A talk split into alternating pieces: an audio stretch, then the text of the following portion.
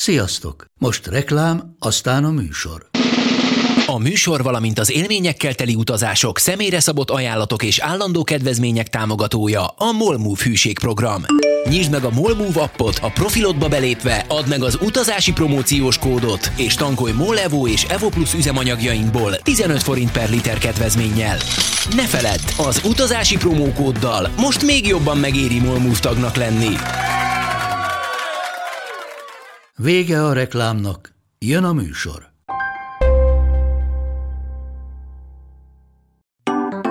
All right, ladies, gentlemen, and people from the whole world. El Cañaguaso y la Mamba Negra.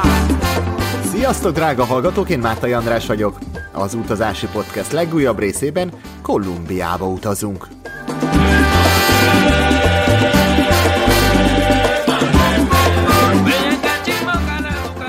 Mai beszélgető társam Lenti Attila barátom, akivel még 2007-ben találkoztunk Bogotában, és barátságunk azóta is tart.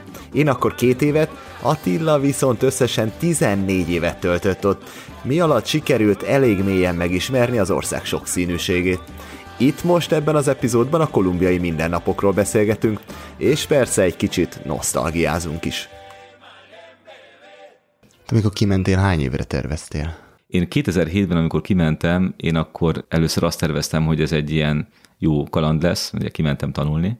Közben annyi, annyi érdekes emberrel megismerkedtem, meg annyira megtetszett az ország, hogy, hogy abban a pillanatban lehetetlen volt arra gondolni, hogy én, amikor én befejeztem az életemet, hogy én visszajövök. Ebből elkezdtem fanatikusan a munkát keresni, ami, ami sikerült is, és, és aztán talán nagyon sok év lett belőle, tehát így mindig rárakodott egy, még egy, még egy, még egy, és egyszer csak azon kaptam magam, hogy már ki vagyok nyolc évet. Mindig kérdezték is egyébként a kolumbiak azt, hogy a, hát nyilván neked is sok ilyen élményed van, a taxis elkezd kérdezgetni, hogy na, mit csinálsz itt meg, meg hogy jöttél ide, ez a tipikus kérdés, amit egyébként kolumbiaiak naponta olyan 5-10-szer feltesznek neked különböző helyzetekben. Hát persze, nem sok külföldi, nem is, tehát magyar egyáltalán nem. Igen. De külföldi is sok volt, speciálisan ebbe a 2010 előtti időszakban. Így nem? van, így van. Igen, igazából a béke folyamat volt az, ami beindított az országba a turizmust. Az lett egy ilyen fordulópont, amikor az emberek felfedezték Kolumbiát, hogy fú, ez egy érdekes ország, és ide lehet menni, és nem is annyira gáz, mert akkor ugye nagyon jelentősen csökkent az ilyen erőszakos cselekedeteknek a, a száma, ilyen 2013-tól kezdve a Santos kormány idején, de előtte mi még a, még, még a háborús időszakban mentünk ki. Tehát mi 2007-ben nagyon-nagyon benne voltunk a sűrűjében.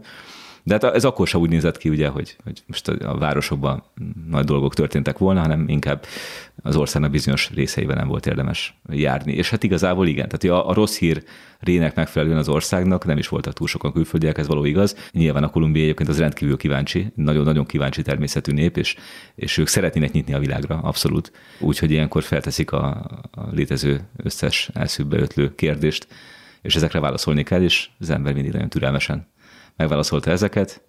Emlékszem, amikor barátokkal mondjuk a főtéren a Plaza Simon Bolíváron sétálgattunk, és láttunk egy külföldit, akkor oda mentünk hozzá, és megkérdeztük, hogy te mit csinálsz itt. Tehát annyira nem láttunk külföldit.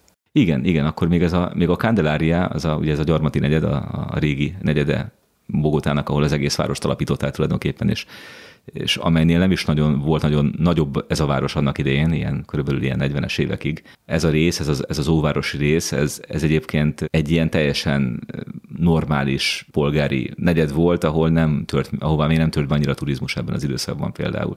Tehát én ott laktam, és talán már elkezdtek megnyílni az első ilyen hostelek, tehát volt már egy-kettő, de nem úgy, mint most, hogy uh-huh.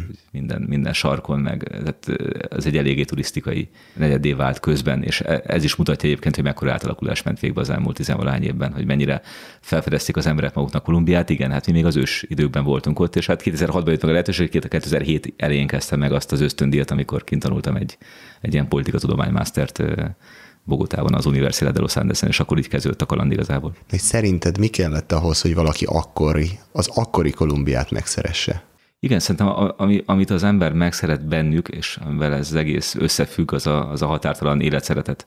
A kolumbiai nép az rendkívül sok nehézsége ment keresztül az elmúlt hát mondhatnám, hogy nem csak száz évben az elmúlt az, az egész országnak a története egy nagyon-nagyon kemény sztori, és igazából ők minden nehézség ellenére képesek élvezni az életet, és, és nagyon nagy küzdők, nagyon tudnak dolgozni is, egyébként borzasztóan tudnak dolgozni mindenféle sztereotípia ellenére, amit mindig Európában gondolnak, hogy át a latinok azok biztos lógatják, és nagy nyugi van.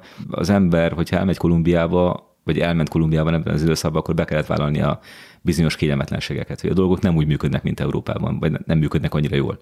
Nem, nem egy szervezett ország, szörnyű bürokrácia, Bogotában, ezt te is tudod, szörnyű közlekedés, légszennyezés, tehát hogy Na, várj egy kicsit, mesélj, hogy mitől olyan szörnyű az a közlekedés. a gyökerek azok addig mennek vissza igazából, hogy egy túlságosan gyorsan növekvő város volt ez a 20. század folyamán. Nagy hullámokban az erőszak, ahogy vidéken tombolt, betelepültek az emberek, nagyon-nagyon sokan egyszerre. Meg sokszorozódott a népessége nagyon rövid idő alatt- ennek a városnak. 1948-ban ilyen 450 ezeres városról beszélünk, és utána 1990-re már az ilyen 7-8 milliót Elérte. igen, elér- eléri a népesség, az egy, ez egy elég, eléggé gyors növekedés. Ez meg is látszik rajta, mert nem volt igazából kapacitás, meg lehetőség város tervezésre. Tehát nagyon spontán módon nőttek ki ezek a negyedek a semmiből. És egy nagyon-nagyon kaotikusan megépült város szerintem, ami, ami nem ekkorára lett tervezve. Ez nem is volt tervezve. Régen volt tervezve. Volt tervezve? Annak idején, hát a igen. Candelária. A legmenőbb egyébként ilyen francia építészeket hívták meg annak idején, hogy volt egy ilyen, egy ilyen tervezés 40-es, 50-es években, amikor, amikor volt egy ilyen városkoncepció. A városkoncepció az összeomlott utána a 60-as, 70-es évekre, tehát hogy nem volt lehetőség arra, hogy ezt, ezeket az ötleteket tovább vigyék, mert egész egyszerűen olyan szinten megnőtt a népesség, hogy az improvizáció lett az úr elég, elég keményen, és ez látszik is rajta. Most már közel 10 milliós városban nincsen metró, vagy Bogota ettől, ettől is egy picit kaotikus, és hát nincs jól, annyira jól megszervezve a közlekedés, nagyon sok dugó van. Az ember, hogyha busszal el akar jutni A-ból B-be, az nem mindig annyira egyszerű, hogyha ezt le akarod rövidíteni, akkor beülsz egy taxiba. Általános közlekedési eszköz a taxi, sokkal olcsóbb is, mint, mint ugye mi nálunk. Én emlékszem, kosarazni heti szinten jártam edzésre, és taxival jártam kosarazni. Igen, igen. Annyira olcsó volt. És nem volt más. Igen, ez teljesen normális. Visszatérve az eredeti kérdésedre, én szerintem mi kell hozzá? Kell az, hogy bevállald ezeket a kényelmetlenségeket, hogy egy olyan idézőjelben, bár nem szeretem a kifejezést, de idézőjelben harmadik világbeli országban egészen mások a, a körülmények, más a, a többségnek a szociális helyzete, más a biztonsági helyzet is, oda kell figyelni az utcán, hogy hol járkálsz és ki jön szembe. Ezt mi együtt is megértük, és neked volt a külön sztoriaid is, emlékszem erről amikor futásra kellett fogni a dolgot. De Volt ilyen. amúgy meg Bogotának egyébként nem túl kényelmes a klímája sem. Hogyha megnézzük azt a 2700 méter magasat, ott nagyon sokszor az ember úgy indul el reggel, hogy tűz a nap, utána hirtelen elkezd esni az eső, aztán hidegre fordul, aztán megint tűz a nap, tehát ő, ők azt szokták mondani, hogy négy évszakra játszódik egy nap alatt, igen. Ez egy picit ide- idegesítő tud lenni. Egyébként viszont annak a városnak nagyon-nagyon-nagyon gyönyörű természeti környezete van, meg még gyönyörűbb volt, amikor még nem ült ekkorára. Sokan mesélnek arról, hogy milyen volt még az, amikor a, a most már a város központhoz nagyon közel lévőnek tekintett 72-es utcán túl nem is voltak házak, és az emberek a folyóra jártak ki halászni, meg ilyenek, ugrálni a vízbe, tehát hogy ilyen, ilyen félelmetes történetek, amiket már nem nagyon bírunk mi elképzelni, mert most már a 72-es utca, az, a- tudod, az ilyen, Az ben van a belváros. az, az szinte belváros, és akkor onnan még kijutni a 140 meg a 105, meg 160, hát ez félelmetes, úgyhogy igen, tehát egy picit, picit túlnőtt ezen, és kell hozzá mindenképp ez, hogy bevad a kényelmetlenségeket, kell, kell egy, egy nagyon nagy nyitottság, kell az érdeklődés a helyi kultúra iránt, és nagyon könnyű volt, volt beleszeretni ennek a helynek a, a mágiájába. Tehát szerintem ezt te is érzékelted Bogotában az emberek, vagy egész Kolumbiában az emberek kedvessége, közvetlensége, kommunikáció, a nagyszívűség, a szolidaritás, ezek nagyon mag- magával ragadják az embert, mert egy, egy, egy, egy olyan kultúrába kerülsz, ami, ami meg tudja melengetni ugye az embernek a szívét, és bevállalja rengeteg nehézséget, és igazából a, a, a humán részén dől el a dolog. Tehát az, ami, az amikor rá, rájössz arra, hogy ezek fantasztikus emberek, és itt jó, itt jó élni. Mi 2007-2008-ban járunk, és akik elmentek mondjuk Bogotába, szerinted mindenki beleszeretett, aki elmert már oda menni, az, az megérezte mindenki ezt, amit mi megéreztünk? Szerintem könnyen beleszeretni, és egyébként erre, erre tudod, hogy a kolumbiai állam még ilyen marketinget is épített. Egyetlen veszély, hogy Hogy itt, itt hogy akarsz maradni, maradni. maradni akarsz. igen, igen, igen, igen, igen. L'unico peligro que, que te quieras quedar. Igen. Én nagyon sok olyan interjút hallottam, amikor már ott élő külfölditől kérdezik, hogy na hát, hogy mégis miért itt, hogy kerültél ide, és a történet ugyanaz, hogy backpackeltem Dél-Amerikában, utazgattam, az egyik állomás volt Kolumbia, ugyanúgy, ahogy egyébként Ecuador, Peru, Bolívia, stb. végigment az egész kontinensen, és valahogy mindenki egy valami megfoghatatlan dologról mesél, ami általában leginkább az emberekhez kapcsolható, hogy valami olyan dolgot tapasztalt meg itt, amit máshol sehol. És ezért jött vissza. Nekem is egy benyomásom volt egyébként, amikor lementem délebre, hogy ezek az ilyen andoki, andoki országok például teljesen más kultúrát képviselnek. Tehát számomra egy picit ilyen passzívabb, ilyen nyugodtabb, nem annyira érzem bennük a, a vibrálást. Biztos, hogy mindenkinek más a benyomása, nem tudom, én többekkel beszéltem, akik kolumbiaiak főleg, akik kint tanultak, vagy kint csináltak valamit, és nekik is picit ez a, ez a passzivitás jön át egyébként. Mm. És amikor, amikor Kolumbiát nézed, Kolumbia egy hihetetlen sokszínű ország, és szerintem ez benne a, a kulcs. Vagyis több kulcsa is van, majd akkor ezekről beszélünk. Az egyik kulcs az az, hogy igazából négy kontinens keveredik egy országban, ami, ami félelmetes. Hát ugye ott van az eredeti indián náció, egy nagyon sokszínű indián kultúra, mert még mondjuk az Inka birodalom benyelte ott az egész Andok térséget, de, de Kolumbiában nem tudott betörni, mert a, a pásztó indiánok rendéren visszaverték folyamatosan az inkákat, görgették rájuk a köveket a vulkánokról, ahogy nekem mesélte a, a pásztói cimborám, aki nagy, nagy pásztói történész volt, Lényeg az, hogy, hogy nem sikerült betörniük és benyelniük Kolumbiát, ami, aminek köszönhető az, hogy az ottani sokszínűség kulturálisan megmaradt indián szinten. Ez azt jelenti, hogy a mai napig, és ez régen, régen még, még sokszínűbb volt, de mai napig van 112 vagy 113 törzs, 64 vagy 65 nyelv.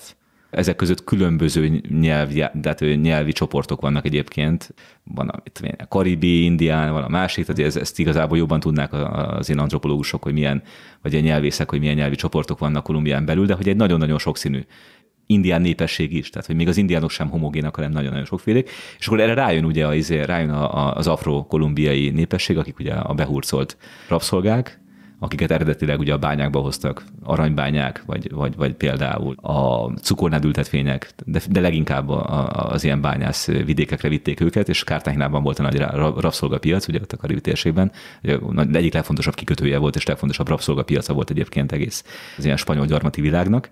És akkor utána, hát nyilván, nyilván az európai hódítók, az, az még az afrikaiak előtt természetesen ugye megérkeznek, és a legutolsó náció, ami, ami egy elég komoly náció, szintén is meglehetősen nagy hatalommal rendelkeznek, gazdasági és politikai hatalommal Kolumbiában, azok a, azok a libanoni bevándorlók a 19. század végén és a 20. század elején, akiket nemes egyszerűséggel csak úgy hívnak, hogy Los Turcos, a törökök, és azért, ugye azért, azért törökök, mert ugye az még az ottomán birodalom volt akkor, és török ottomán útlevél érkeztek és akkor ugye mindenki, mindenki lehet töröközve, igazából libanoniak, és nagy, nagy, nagy kereskedő népség, és benépesítették főleg a karib partvidéket.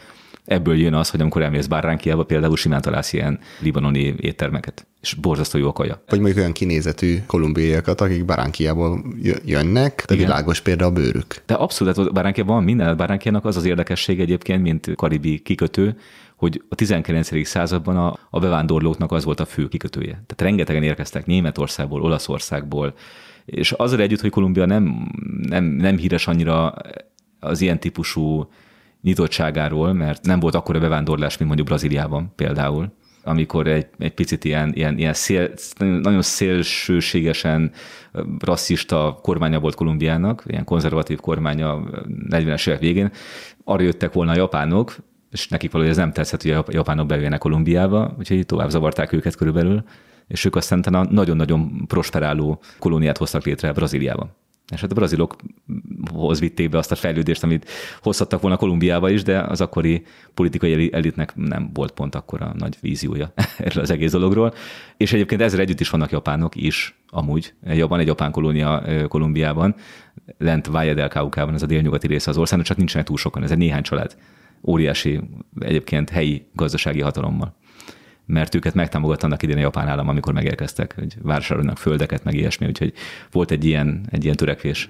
De most nagyon messzire mentünk, a lényeg az, hogy, hogy van ugye pluszban akkor még egy ilyen, egy ilyen ázsiai vonal, tehát négy kontinens keveredik ebben az országban, és ez, és ez meg is látszik rajta. Tehát egy borzasztó élhetővé, érdekessé, kulturálisan sokszínűvé teszi az egészet, és ebből is jön az, például, hogy ha Báránkiára visszatérünk, akkor felszállsz egy buszra, az ember hirtelen benéz hátulra, és mondjuk van egy, van egy, van egy mondjuk egy olyan csaj, akinek indián vágású szeme van, de közben meg, meg zöld színű szemek, akkor egy ilyen nagyon szép, nem is tudom, mulat arcvonások, és akkor még hozzá egy ilyen fantasztikus afróhaj. És akkor így elkezded így összerakni magad, hogy az a zöld szemek, meg az afróhaj az így, hogy, hogy keveredett össze. És akkor kiderül, hogy mondjuk a nagyapja olasz, vagy német, vagy mit tudom én mi, és egyébként meg a családban van mindenféle. Úgyhogy ez egyébként azért, azért segít a, a, abban is, hogy az emberek szerintem nagyon fizikailag szépek legyenek. Ez a, ez a nagy távoligének keveredése, ez egy ilyen nagy olvasztó tégeit hozott létre.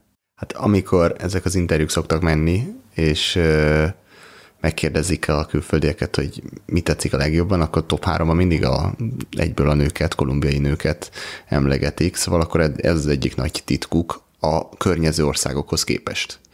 Még venezuelaiakról szokták mondani, úgyhogy nagyon Aha. szépek a venezuelai nők, de például mondjuk az ekvádori nőket nem nagyon szokták emlegetni. Hogy a kolumbiai nők azok, azok híresek, azok híresek a, a szépségükről, és én még, még kiemelném, hogy egyébként mondom ebben a nagy életszeretetben, meg ebben a nagy kommunikáció hajlamba, hogy nagyon szeretnek kommunikálni az emberek, és ez ugye ebbe, ez egy általános jelenvonása szerintem a kolumbiaiaknak, hogy ebben a nők is beletartoznak, ezért nagyon könny, borzasztó könnyű ismerkedni emberekkel, nőkkel is, szinte bármilyen helyzetben. Tehát rendkívül sok vicces történetem van erről, hogy Barranquiában történt meg velem az, például mentem, mentem cimborámhoz egy zenész barátom ez Oxival. Egyébként még, még, még róla annyit érdemes megállapítani, vagy, vagy, vagy, vagy megegyezni, hogy Carlos Vives nagyon híres, ugye kolumbiai énekesnek ő volt a dobosa. Tehát ő 90-es években ő nyomta végig a, a, ezeket a lemezeket. És akkor mentem haza, és akkor a taxis kérdezte tőlem nagy lazán, hogy, hogy figyelj már, úgyis mindjárt leraklak, hogy felvetem a következő utas. Mondom, semmi probléma, nyugodtan vett fel. És akkor egy, volt egy lány ott a, ott a járdán, leintette a taxit, beült a taxiba, egy óriási csomag papírra, tehát volt egy ilyen, egy ilyen több centi vastag papírtömeg, és elkezdtünk dumálni, hogy akkor miért van nálad ennyi, ennyi minden, hogy hová igyekszel el ilyen, ilyen hihetetlen, mint a papírgyűjtés lenne, és akkor mondta, hogy hát igazából jogász, és, és ez, ez valamilyen ügynek a, ezek az iratai, és elkezdtünk dumálgatni a szakmáról, meg ilyen dolgokról, telefonszámcsere, és később ez a lánya barátnőm volt. Taxiban. Egy taxiban találkoztunk, úgyhogy én, én mentem, mentem éppen hazafelé, és ő meg pont akkor ült be, és ez, a, ez az öt perc, amíg megérkeztünk hozzám, az elég volt arra, hogy, hogy tök szimpatikusak voltunk egymásnak, és akkor ebből kialakult valami. Tehát ez is egy ilyen példa arra, hogy nagyon spontán helyzetekben. Meg egyébként ez, ez is egy olyan dolog, ami Európában nem képzelhető el, hogy, hogy, hogy a taxis azt mondja neked, hogy felveszi a következő utast. Abszolút elképzelhetetlen, hogy ez itt megtörténjen. Ott meg ezek ugye folyamatosan mennek, és a leg, legváratlanabb, leghülyébb helyzetekből nagyon érdekes dolgok jönnek ki. Ugye ez, ez szerintem nagyon ilyen, ilyen jó demonstratív dolog, és ugye egyáltalán nincs bennük az a, az a félelem, hogy úristen, most miért, miért szól hozzám, vagy, vagy mit akar, hanem egyszerűen benne van a levegőben az, hogy mindenki beszélget mindenkivel, beállsz sorban a, a, a boltba, ott is szóba elegyednek az emberek, teljesen normális. Ez a folyamatos kommunikáció, ez egy olyan tényező, ami szerintem borzasztóan hiányzik. Borzasztóan hiányzik az európai kultúrából, és szerintem az embereknek is hiányzik, akármennyire is nem úgy tűnik. De észrevetted azt magadon, hogy amikor hazajössz, akkor itthon is mindenkivel mindenhol elkezdesz beszélgetni? Olyan szituációkban is, amikor az emberek itthon nincsenek hozzászokva? De én ezt csinálni, ezt gyakorlom is folyamatosan, sőt, tesztelem az embereket ezzel, hogy, hogy, hogy meddig lehet eljutni, hogy mennyire van, van rá igényük egyáltalán. Mert azt tudom, hogy nem csinálják, de leginkább félénkségből. De Tehát szerintem én igényük van rá? Igen. Tehát, hogy amikor is. te nyitsz ilyennel, hogy valakivel elkezdesz beszélgetni, akkor a másik oldalról a fogadás az, az megvan. Sőt, uh-huh. tovább is tud menni. Tehát én azt gondolom, hogy ez, ez, ez egy olyan hangulatot hoz a mindennapokba, ami valahogy megemeli az emberek közötti szolidaritást, így az empátiát. Jó, jó, hogyha úgy hozzá tudunk nyúlni az idegenhez, vagy hogy abból lehet bármikor egy, egy, egy jó beszélgetés, vagy, vagy, vagy így, így, így beemelni a világunkba, hogy legyen egy ilyen, egy ilyen pozitív hozzáállás. Szerintem ez nagyon megvan egyébként a, a, a kolumbiaiakban, és, és ez szerintem hiányzik erősen Európa nagy részéből. Talán még, a, még az olaszoknál van hasonló, ugye? Az, az, az, az úgy látható. A latin nőkről csak így két mondatot említettél, de mindenképpen kanyarodjunk vissza rájuk, mert szerintem a hallgatókat, hát a férfi hallgatókat a latin nők, a női hallgatókat, meg a latin pasik érdeklik, hogy mindenki van egy elképzelése, hogy milyenek lehetnek a latin nők, hogy ez, ezt mennyire tudod megerősíteni? Latin nőkkel kapcsolatban azt gondolom, hogy nagyon-nagyon fontos a, a kultúra. Tehát az, hogy milyen módon nő fel egy ember, milyen közebben nő fel, milyen impulzusok érik, és ugye amikor például táncról beszélgetünk velük, ami nyilván a kinti mindennapoknak egy nagyon fontos része, amikor szóba kerül például a szásza, akkor ugye ők is mondják magukról azt, hogy hát nekünk ez a vérünkben van. Én meg ugye ilyenkor mindig arra gondolok, hogy hát a fenét van a véredbe, igazából két éves korod óta ugyanezt hallgatod állandóan, és ez, hogyha nagyon sokat hallgatsz egy ritmust, akkor ez beépül, és akkor ebből kialakul egy mozgáskultúra. Nyilván egyébként már a nagyapa és a karácsonyi buliban együtt táncol a kis három éves lányjal, tehát hogy ilyen szinten elkezd beépül nagyon-nagyon fiatal korban a, például a, a nevelésbe a zene. Nagyon jó zenei érzékük van, és ez egyébként abból jön szerintem, hogy a, azért a latin ritmusok azok elég komplexek. Tehát nem annyira egyszerű mondjuk így lepo, lekopogni egy, egy, egy szálszát. Aki már ismeri, annak nyilván az, de, de ugye első hallásra azért ez nekünk egy, egy más zenei világ. Sokszor egyébként előfordul az is, ha még ehhez hozzá tehetek valamit, hogy az ember megy buszon és hallgatja, hogy énekelnek, mert megy valami dal, ugye a rádióban a buszon, és akkor és kiszúrom mindig, hogy milyen tisztán énekelnek. Tehát szépen énekelnek, nem, nem hamisan. És ez, ez tök jó, tehát ez valami, valamit ugye elmond azért az, a, a, a kinti kultúráról. És visszatérve erre, tehát, hogy ez kreál egy, ritmusvilágot, egy mozgáskultúrát, a mozgáskultúrából jön az, hogy már a járásuk is ilyen ritmusossá válik, vagy egy picit ilyen, ugye van, vannak ezek a számok, amik szálszában a, a kálenyákról szólnak, a káli, káli nő, hogy hogyan, hogyan megy az utcán, és stb. Ez, ez, ilyen, ez ilyen legenda, tudod, hogy a, hogy a, a káli nők milyen szépen járnak és ez valahol átvezetődik egyébként a tánckultúrából, hogy azért járnak szépen, mert egyébként már nagyon jól tudnak táncolni, és ez kiskorúban rájuk ragad. Tehát például a mozgáskultúra az egy olyan része mondjuk a latin-amerikai világnak, ami, ami igaz, hogy ez egy kiemelkedő valami, mert az a, az a ritmusvilág ezt kialakítja. Ami még nagyon-nagyon fontos, az az, hogy a tánc az kommunikáció is és a kommunikáció, a két, ugye két ember közötti kommunikáció test beszéden keresztül, ami folyamatosan zajlik. Ezért egy nagyon jó csatornája az ismerkedésnek és még mondjuk például itt Magyarországon azért emlékszem, hogy azért kamaszként ez egy ilyen örök dilemma volt, hogy, hogy mivel megyek oda hozzá, és mit mondok neki, ha nem ismerem. Ugye azért ez egy elég komoly ilyen frusztrációs ilyen, ilyen kontextus, ahol így az ember így gondolkozik, na most milyen fenét hozok ki ebből. Na ott ezen például egyáltalán nem kell elkezdeni gondolkozni, mert borzasztó egyszerű a történet, ugye akár egy utcai buli van, ahol, ahol összejön a szomszédság, és akkor ott van a szomszéd csaj, vagy akár egy bárban, vagy akár bárhol, neked mindig ott a tiszta kártya, hogy te oda tudsz menni egy, egy nőhöz felkenni táncolni. És többnyire, tehát ez benne van a kultúrában, hogy automatikusan el is megy veled, és táncol. Olyan, és hogy aztán nemet mondjon. Elképzelhetetlen, nem? Szinte. Szinte elképzelhetetlen, nagyon ritka, előfordul, meg velem is előfordult egyébként, mert mondjuk van egy olyan helyzet például, hogy tényleg baromira nincsen kedve táncolni, vagy éppen valami trauma érte, vagy mit tudom én, mi kapott valami rossz hírt, ott ül egy asztalnál, és éppen állatira nem érdekli, hogy, hogy elmenjen táncolni, mert éppen, vagy valakivel éppen nagyon milyen beszélget, akármi. Tehát lehet, lehetnek ilyen helyzetek, hogy hát egyszer nem akar elmenni, ez rendben van. De az, előtt... hogy mondjuk ne lenne szimpatikus a másik, vagy mondjuk nem, nem pont veled akar táncolni, nem fog nemet mondani. Igen, tehát hogy magyarul a táncra való felkérés az nem azt jelenti, hogy most fúj valami nagy dolgot akarsz tőle, egyszerűen csak táncolni akarsz. És ha tánc közben beszélgettek, és kiderül, hogy van affinitás, vagy egyáltalán érzed, érzed a másik részéről az érdeklődést, hogy szeretné tudni, hogy te ki vagy, meg, meg, meg mi fán teremsz, és ez átjön, akkor ez egy, az, egy jó, az egy jó kezdet. Az egy jó kapu arra, hogy akkor ez a beszélgetés tovább menjen, mondjuk lemegy a szám, és akkor utána később majd valamikor két számmal később megint fel kellett táncolni, és tovább megy a beszélgetés, és olyankor az ember már azért általában feljogosítva érzi magát, hogy elkéri a telefonszámot, mondjuk így két tánc után. Vagy, vagy, vagy, vagy ha meg három, az meg bőven nagyon jó.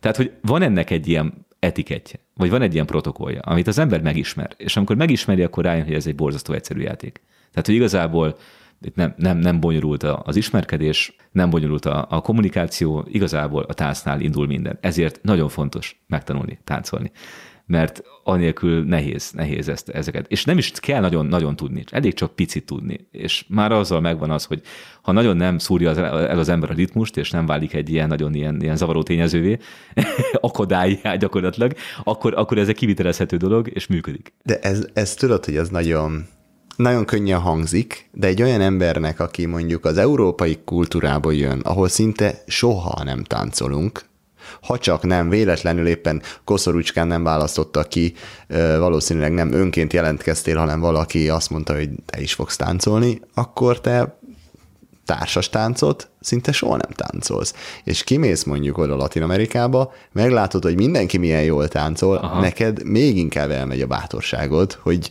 táncolj. Hát ez így kezdődik, igen, minden, minden, minden ezer mérföldes utazás egy kezdődik, úgyhogy muszáj való belevetned magad a dologba, és ilyenkor az embernek igazából az a vágya, hogy, hogy ez működjön, mert, mert, mert azért az egy elég nagy, elég nagy ász, hogyha, hogyha ez a kezedben van, akkor valahogy el kell kezdenie, és hát ilyenkor, ilyenkor mit csinált az egyszerű halandó, legalábbis én mit csináltam, ugye oda mentem ezzel a nagyon buta szöveggel, és akkor igazából figyelj, én még nem tudok táncolni, de valahogy meg kell tanulni, és hát nincs. És igazából iszonyatosan szimpatikus nekik ez is.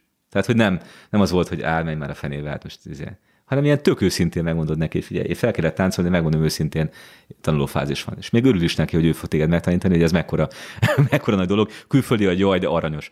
Hát gyere már ide, és akkor ezért van, valamit összehozunk, és így kirakunk belőle, és akkor tényleg állatira édesek. Tehát, hogy ez, ez, ez nem, egy olyan helyzetet, tehát vannak azok a helyzetek, amikor mondjuk ilyen amerikai sáz bemegy mondjuk egy helyre, és akkor ugye, már ugye elhiszi magáról, hogy ő már nagyon tud, vagy, vagy játszani akarja az agyát, és akkor össze-vissza forgat, de rosszul csinálja, vagy, vagy érted? Tehát, hogy ez, a, ez az ilyen arrogáns, idétlen hozzáállás, na az, az nyilván nekik se tetszik. Az, az, hát, ez elkerülik nagy évben, tudod, az ilyeneket. Mert volt, volt egy ilyen helyzet pont egyébként, amit, amit, amit, amit láttam egyszer, így ismertem meg egy nagyon kedves barátnőmet, hogy lementem tök egyedül, akkor még nem ismertem embereket Medeinbe, oda mentem lakni, és alig volt haverom, és egyik este elmentem itt tök egyedül egy ilyen, egy ilyen szállszás helyre, ami egy ilyen nagyon híres Szálszavár medeinbe, hogyha valaki arra jár, akkor érdemes megnézni a Tiviri Távara.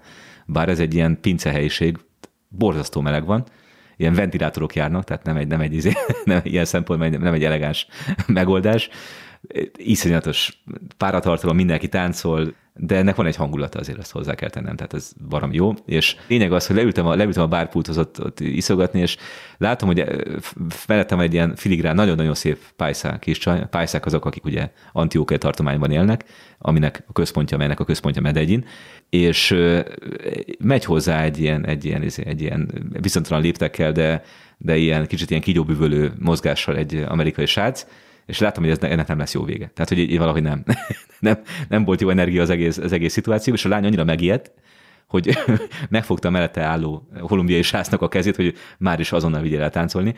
És én ezt így végignéztem, és hát nem szegény, szegény gyerek, de egyszer, egyszer rosszul fogta meg a végét a, a történetnek, mert egyébként normálisan is lehetett volna, hogyha elmondja neki, hogy figyelj, ez van ez hozzáállás kérdése igazából, de lényeg az, hogy utána felkeltem, hogy lesz a lány táncolni, és mondtam neki, hogy figyelj, vicces volt, vicces volt a, a szituáció, és akkor hát ő is elmosolyodott, mondta, hát igen, de hát most figyelj, hát gáz volt, és akkor mondom, hát értem én. Utána meg elkezdtünk beszélgetni, és később kiderült, hogy az arra az egyetemre jár, ahol én éppen dolgoztam, és akkor összeverkodtunk.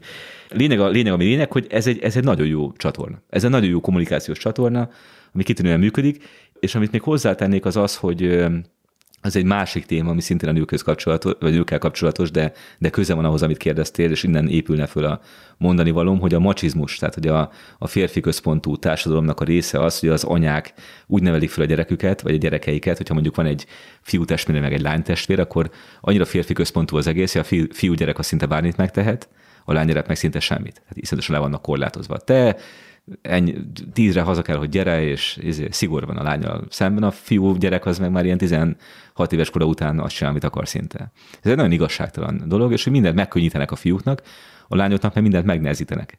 És én szerintem ebből fakad az egy picit, hogy a lányoknak mindenért háromszor annyit kell küzdeni, mint a fiúknak. És ez valahogy látszik is rajtuk. Tehát látszik rajtuk, most nem akarom ezzel a kolumbiai férfiakat lehúzni, de a kolumbiai nőkön látszik, hogy, hogy úgy intellektusban, küzdőszelemben, mindenben valahogy, valahogy fölé nőnek a, a, a férfi társadalomnak, mert, mert, mert, mert bennük van ez, ez, hogy, és már egyébként van egy ilyen nagyon erős, ilyen emancipációs, ilyen feminista, tehát van egy, van egy olyan, olyan hangulata az országban, ami itt Európában ilyen nem tudom, 60-as, 70-es években lehetett, ilyen, ilyen hasonló dolog, hogy, hogy a nők nagyon-nagyon kiállnak önmagukért, és ezt nagyon helyesen teszik egyébként, és ebből fakadóan borzasztó sok büszke, erős, nagyon okos nővel találkozol amit én egyébként én borzasztóan kedvelem ezt a tulajdonságot a nőkben, és nagyon jó beszélgető partnerek.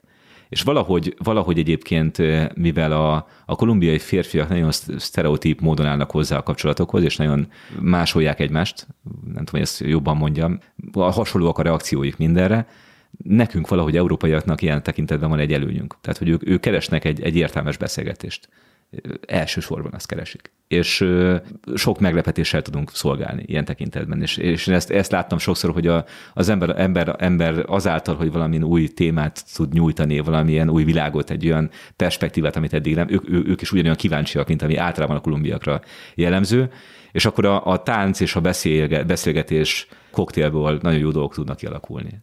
És szerintem ez, ez az, amit én, én, én, én, ez, amit én leginkább aláhúznék, ami nekem nagyon jó volt kint, hogy nagyon sok, nagyon-nagyon különleges, nagyon, nagyon szép, nagyon, nagyon értelmes nővel találkoztam, akik mai napig nagyon jó barátaim, úgyhogy ez, ez, ez, ez tök jó Kolumbiában szerintem.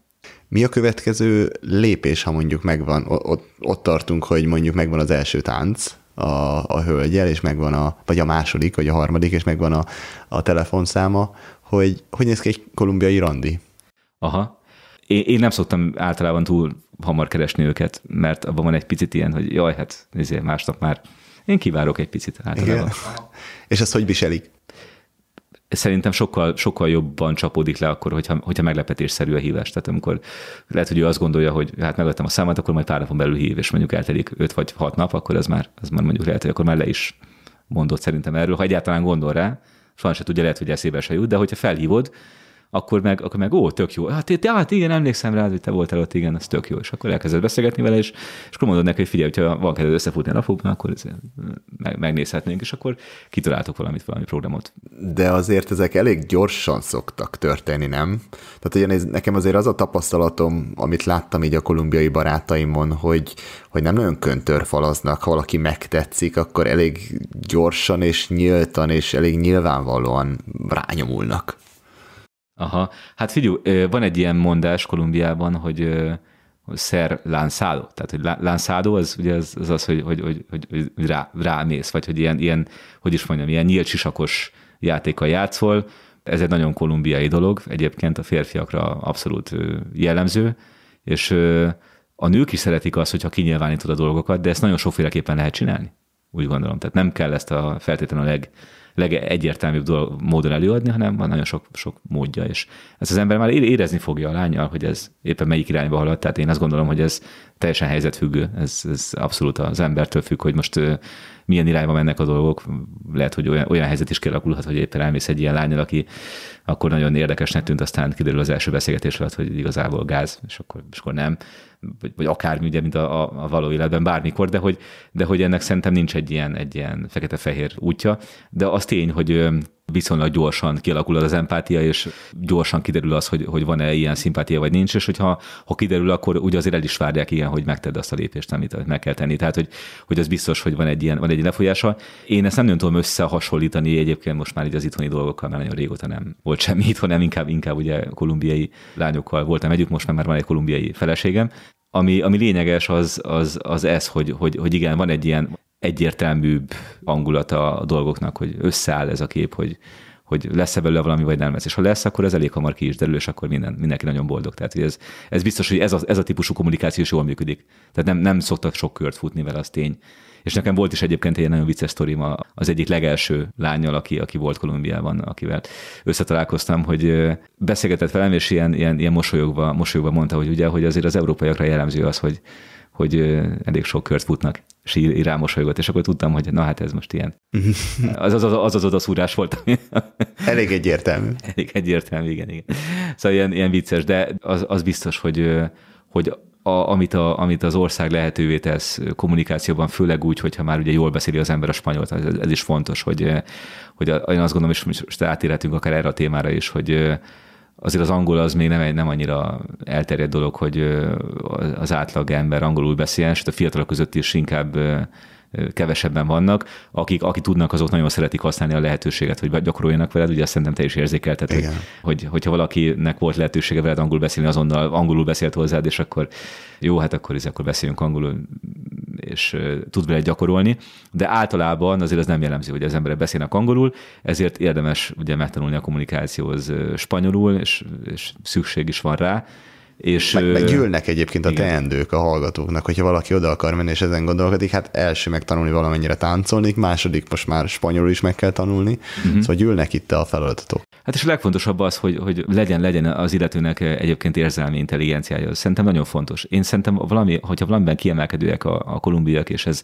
ez a kommunikációhoz, meg a zenéhez is nagyon kapcsolódik, hogy szerintem az átlag kolumbiai nőben szerintem magas az érzelmi intelligencia, és és ha valami, valami, valami bunkó dologgal, vagy valami hülyeséggel előjössz, azt nagyon nem tudják érteni. Az ember el tudja magát vágni egyik pillanatról a másikra. Sokszor a, a kolumbiai férfiakban ez a, ez a nagy magabiztosság, ez a túlzott magabiztosság, ugye, ez egy ilyen becsapát. És olyankor van az, hogy elvágják magukat. Sok ilyen beszélgetés volt, hogy ülök aztán, és akkor már tudtam, hogy amikor a, ez az X haverom valamit kiejtett a száján, Már tudtam, hogy ott megfolyott a levegő, és tudtam, hogy na itt, itt a vége. Vége az estének. Itt a vége az esélyeknek, mert ott tizé. És, és ez, ez nagyon fontos, hogy azért, azért megy, a, megy a megfigyelés meg, hogy mit, hogyan, stb. És szerintem, szerintem egy, igen, egy lényeges dolog. Amikor eljutnak a most kolumbiaiak odáig, hogy családot alapítanak, onnantól minden a család, a család számukra a legfontosabb. Igen, igen, de, de azért azt hozzá kell tenni, hogy nagyon kevésen maradnak együtt, tehát nagyon kevés az olyan házasság, ami, ami megmarad. És ebben, ebben leginkább azért a, leginkább a férfi szokott ludas lenni, hogy el, elhajlások gyakoriak. Gyakoriak, és nagyon sok család bomlik föl, és nagyon sok az erőálló nő. És ez egy óriási társ, társadalmi probléma egyébként az egyedülálló nőknek a nagy száma, a gyerekekkel ott maradnak, és tehát nincs egy összetartó család, aki, aki, aki vagy hát hogyha van is mondjuk nagynéni, vagy nagybácsi, vagy nagymama, aki mondjuk vigyáz a gyerekekre, amíg az anyuka elmegy dolgozni, olyan sokat kell dolgozni, a sokszor egy egyedülálló nőnek, hogy eltartsa a családot, igazából nincs ideje a gyereknevelésre. És akkor mi történik? Hogyha nem jó az iskolarendszer, ami általában a, a szegényebb negyedében nem, nem szokott túl jó lenni, a gyerek az utcán végzi, és akkor az utcán ott mindenféle dolog megtörténhet. És akkor ebből kialakulnak azok a azok, azok az elrontott életek, ahol, ahol sokszor banda háborúba keveredett gyerek, vagy ilyen kábítószerkereskedelembe, vagy ilyesmibe e, beleugrik, és ez összefügg ezzel a problematikával, hogy nagyon sok a, a magára hagyott, sokszor egyébként a férfiak a tartásdíjat se fizették, tudod, mert éppen oda tett egy gyerek, gyereket a más, másik nőhez egy másikat, és akkor Pali nem, nem fizeti a tartásdíjat, eltűnt, eltűnt az apuka, sokszor ugye apa nélkül ott felnőnek a gyerekek, és azért ez egy, ez egy ilyen, ilyen, ilyen szempontból egy, egy probléma tud lenni, hogyha, hogyha nincsen meg ez a, ez, a, ez, a, ez a teljes kép a családban. A családokról azért mesélhetném még, hogy bármelyik barátomnak voltam a meghívott haza a Aha. családjához, akkor én ott olyan szeretetet kaptam, Aha. az első adandó alkalommal is. Igen, igen. Amire így egyrészt nem is számítottam, és nem is nem tudtam hova tenni, uh-huh. és így zavarba is voltam, de iszonyat jól esett. Tehát, hogy az első pillanattól úgy éreztem mindenhol, mint hogyha én családtag lennék. Aha, aha, igen, hát nagyon vendégszeretőek, az tény. Tehát, hogy ez, ez, ez megvan. És szerintem egyes régiókban még, jobb, még jobban is, mint máshol. Az, hogy egy barátod, vagy egy, vagy egy, vagy egy, vagy egy csajod, vagy, vagy akárki elvisz egy családi buliba, az egy teljesen általános dolog.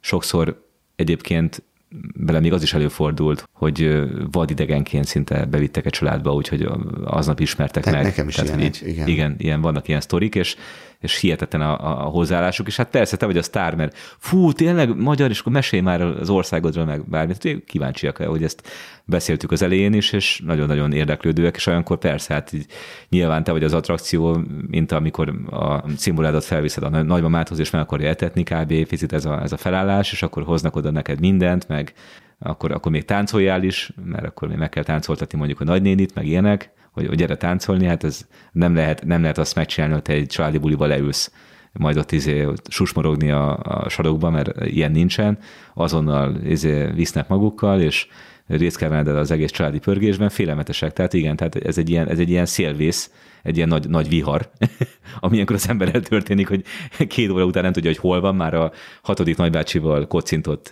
rummal, vagy agvardientével, vagy valamivel, el vagy szédülve. Igen, igen, van egy, van egy lendület a dolognak. E, valóban előfordult velem is.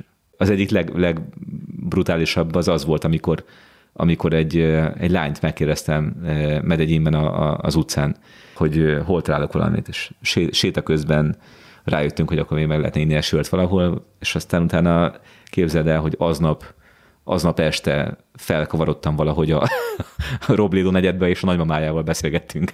Aztán másnap részt vettem a családi buliban szintén. Tehát ezek ilyen elképesztő dolgok. De ez, ez csak Kolumbiában.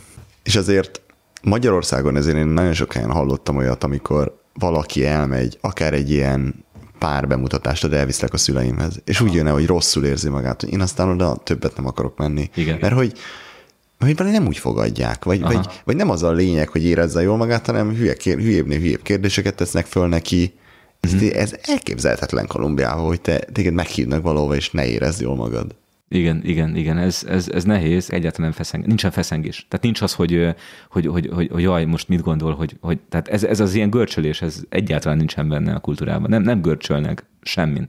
Ez valahogy egy, egy elég ismeretlen fogalom. Náluk. És ez az embert is felszabadítja természetesen. Tehát, hogy ez nyilván rád is hatással van, és egy, egy, egy teljesen más mentalitással jössz vissza utána. Nagyon-nagyon más nem, nem tudod már annyira felvenni ezeket az ilyen, ilyen hétköznapi, ami, amik itt kis részleteken való, való túl, túlgondolása a, a, dolgoknak, ez náluk nem annyira, nem annyira megy, és, és ez szerintem az emberre jó hatása van alapvetően, el, ellazítja borzasztóan.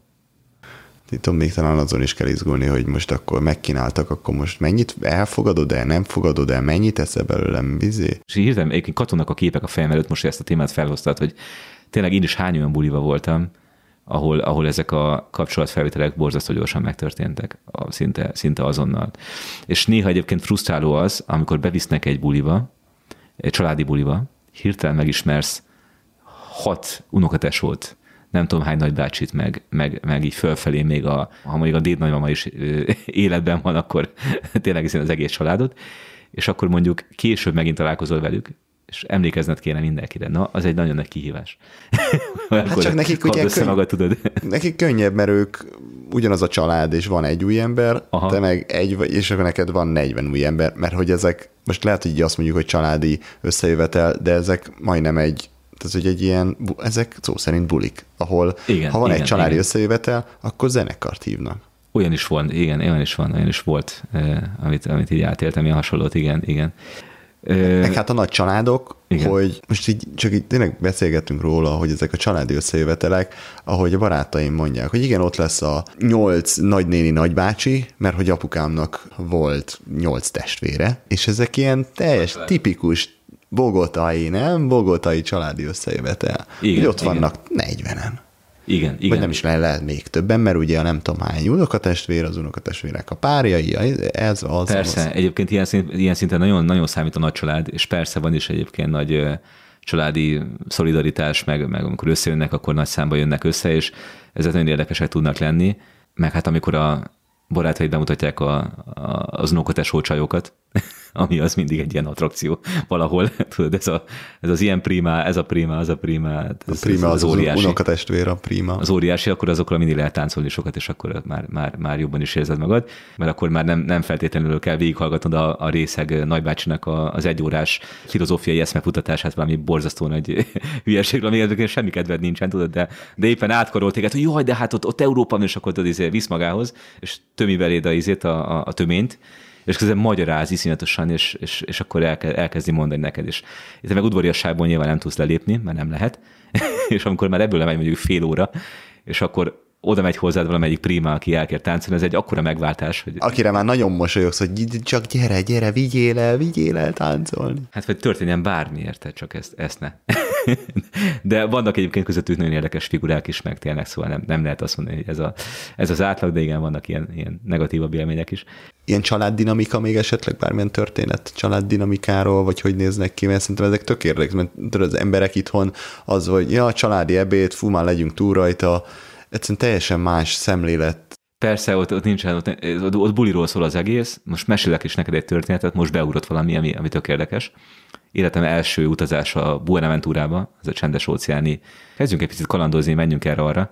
Csendes óceáni kikötője Kolumbiának, az az egész régió, az, az egész csendes óceáni régió az többségben afrokolumbiaiak által lakott, a saját gyönyörű kultúrájukkal, rengeteg népzenei vonal és rengeteg nagyon érdekes szokás, amit egyébként még, még Afrikából hoztak magukkal, és ez egy, ez egy sűrű dzsungel által borított térség. Az egyik legnagyobb biodiverzitásra rendelkező régió az egész Földön, egyébként esőzésem és rendkívül, rendkívül intenzív csapadékos vidék, és amikor az ember jön le a, a hegyről, ahogy jön át a nyugati kordiérát, tehát az Andoknak a, a, a nyugati kordiéráján át autóval, és utána szépen megy le a völgybe, és kezd megérkezni a tengerpartra, oda a kikötő részhez. Egy picit olyan a, a kilátás, hogy egy picit olyan a vidék, hogy így eh, látod az, az őserdőt, ami nagyon-nagyon sűrű, és hirtelen elkezdenek fel, feltünedezni a házak, és megjelennek az első negyedek, és picit az embernek az érzése, hogy ahogy, ahogy, ahogy egyre sűrűbbé válik a, a, a lakottsága a, a külvárosoknak, mint hogyha az erdői fel falni, falni a, a várost, és a város így küzd ellene valahogy. Tehát ez az érzésed. Egy ilyen nagyon-nagyon nedves levegő, egy ilyen hihetetlen trópusi, nehéz levegő az, ami, amit érzel, amit belélegzel, és én úgy mentem el Buenaventurával legelőször, hogy egy nagyon régi cimborán, még Bogotából, aki, aki ilyen afro-kolumbiai népesség emberi jogaival foglalkozott, Kaliban feltűnt, meglátogatott, és mondta, hogy, hogy holnap megy egyébként le a csendes óceán partjára. Mondtam, hogy veled mehetek el, mondta, persze, tök jó, jó, hogyha most jössz, mert hogy holnap lesz az egyik nagyon kedves barátomnak a, a születésnapja, és születésnapi buli lesz náluk, ami egy, egy olyan ház, ami, ami ilyen, ilyen több szintes, hogy a család építi az újabb és újabb szinteket, ahol már mondjuk a gyerekek laknak, meg a náluk van egy ilyen hagyomány egyébként egész Kolumbiában, ezt nem tudom, te is láttad szerintem, hogy, hogy a ház elkezdődik egy szinttel, utána rátesznek még egy szintet, mert, mert, mert, mert ott, akkor ott fognak lakni már a, a, a gyerekek a, a feleséggel vagy a házastársal, aztán még egyet rátesznek, tehát így a nagycsaládnak megépítik gyakorlatilag a, a, a házat, tehát vannak ezek az ilyen nagycsaládos modellek. Hát aztán persze mindenféle kavarás van, mert ki tudja, hogy együtt maradnak a gyerekek, nem mit tudom de most nem ez a lényeg, hanem hogy... Bármerre jársz, az biztos, hogy vakolatlan házakat látsz, aminek a tetején van négy ilyen, a négy sarokban négy ilyen félkész kis csóva, amiben kiállnak a vasrudak, aztán igen, majd igen. arra kerül majd valamikor Pontosan, egy, még egy szint. Igen, igen, kirúg. igen ez, a, ez a kilógó vasrud, ez egy ilyen nagyon klasszikus. Erre jól emlékszem. A lényeg az, hogy megérkeztünk Buenaventúrába, és, és ugye ott volt ez a, ez a buli egy ilyen háznak a tetején, ami úgy direkt úgy volt kialakítva egyébként, hogy hogy egy ilyen hatalmas nagy plac fent, betonplac, és te a, a, a tető. Egy ilyen egyszerű, ilyen bűanyag tető, hogy ezért ott mégis csak lehessen így létezni, meg táncolni, meg ilyesmi, és akkor ott rendezik a bulikat. És ott hozták össze ezt a születésnapi bulit, megint ilyen húsütés, meg mindenféle egyebek, ahogy ez lenni szokott. Az is nagyon jellemző az ilyen buliban, tipikus az is, hogy úgy, úgy rakják le a székeket, hogy körbe. És akkor így, így az emberek így felkérik egymást táncolni, és közben bent táncolnak a kör közepén tök sokan, aztán kifáradnak, leülnek, aztán megint valaki máshol táncolsz, és ilyen körbe van megszervezve az egész. Buenaventúrában volt ez, hogy egy, te egy akkora buliba keveredtem, de egy akkorába, hogy így kb. a fél szomszédságot volt, és ugyanez volt, hogy így körbe meg mindenki mászkált mindenféle, mindenki táncolt, és te reggel hatig megállás nélkül. Tehát, hogy, hogy nem, nem, és sodornak magukkal, tehát ezt nem lehet csinálni, hogy te, hogy te most le fogsz menni és fújsz egyet, vagy ilyesmi, nem, ott izé kőkeményen dübörög a zene, és végig kell bírnod. Minden tekintetben végig kell bírnod, ez, ez picit ilyen teljesítménytúra. És hát a Buenaventúraiak azok híresek arról, hogy nagyon tudnak bulizni, Híresek arról is egyébként, hogy iszonyatosan eh, szabadosan tekintenek a táncra, tehát hogy vannak olyan stílusok, olyan, olyan ottani stílusok, amik, amik hát eh, nekünk már egy picit ilyen, ilyen, ilyen erősnek tűnnek így vizuálisan. Hogyha... Túlságosan szexuális? Igen, igen, Aha. igen, igen.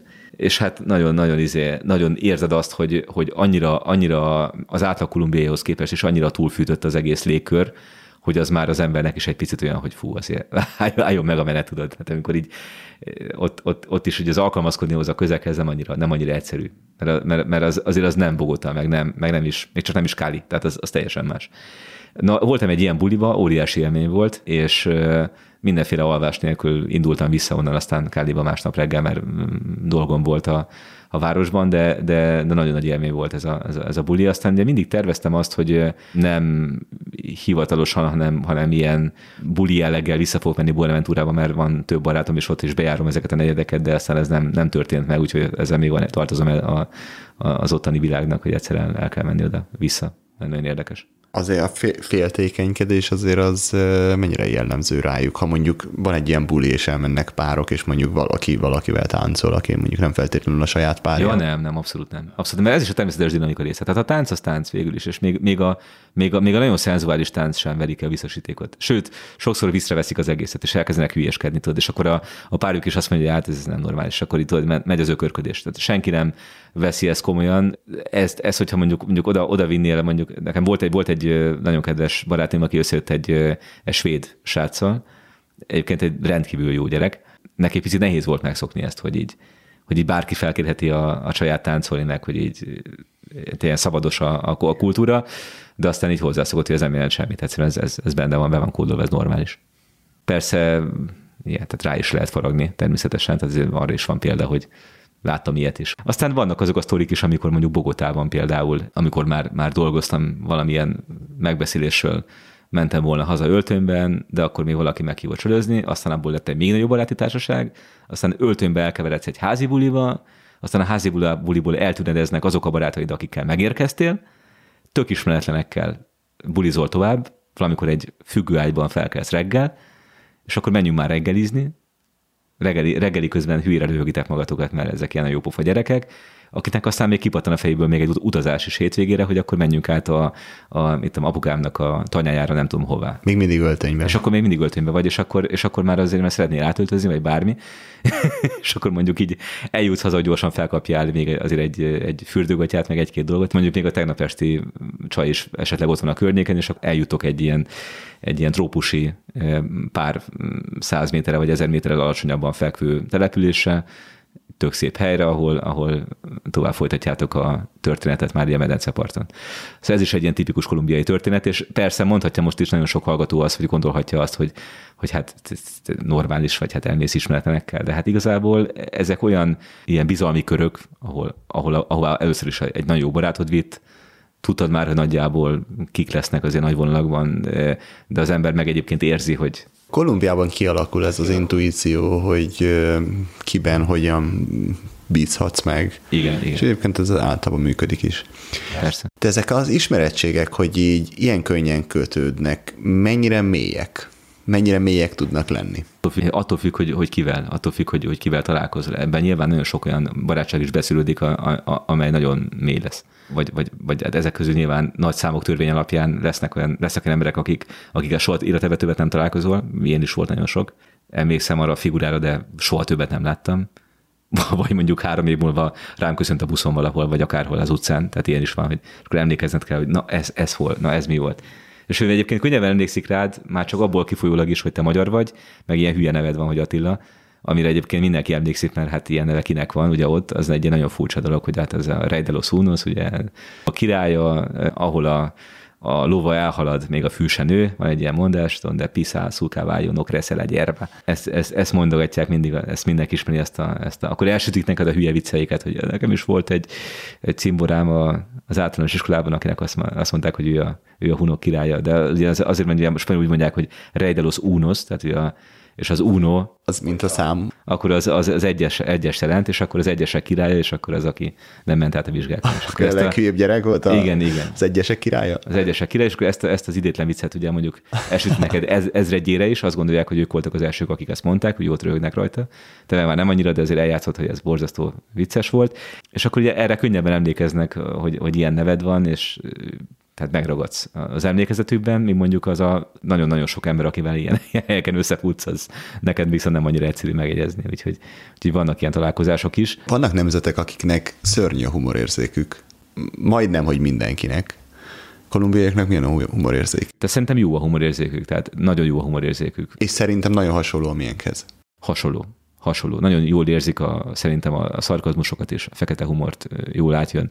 Bogotában egy picit nehezebben kapcsolnak az igazi szarkazmussal, tehát hogy azt nehezebben tolerálják amikor így, amikor ilyen, így bedobsz ilyen, ilyen nagyon kétértelmű furcsa dolgokat, de mert az egy picit, egy picit ilyen, ilyen a, a bogotaiakról mindig azt hatják a, a kolumbiaiak, a a, az ország többi része, hogy picit karót nyeltebbek, mint a többiek. Tehát, hogy ilyen túlhivataloskodnak dolgokat, meg igen, igen. Hát az időjárás miatt leginkább, nem? És abból jön a viselkedésük.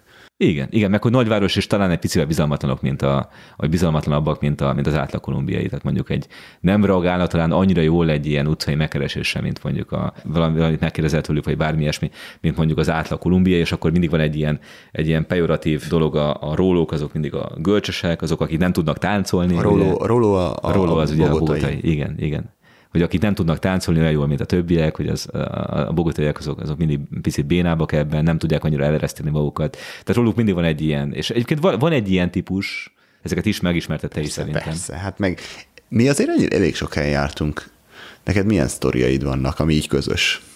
Ami megragad? Hát figyú, szerintem nekem, nekem azon érdekes volt például, hogy te mindig behoztál a társaságba külföldieket, akik ott tanultak Kolumbiában, mert neked egy ilyen nagyon nemzetközi társaságod volt, és én nekem nagyon, nagyon kiemelkedő élmény volt az, amikor jött két brazil lány a, az Edge-nával, és felettem szólítva arra, hogy tanítsam őket szálszázni, és borzasztó mulatságos volt, mert irgalmatlan jó mozgások volt, de látszott, hogy teljesen a, a, a, a, a szamba világ hát az... az, ami dominál. És így, így ilyen hihetetlen érdekes szamba mozgással nyomták, és én hát ilyen nem tudtam lereagálni, mert én meg ugye százszát próbáltam erőltetni, de, de egy ilyen, egy ilyen nagyon-nagyon édes csajjal táncoltam végig az egész estét, borzasztó idétlenül mutathattunk együtt szerintem, De az durva, hogy a magyar tanítja Kolumbiában a brazilokat százszál.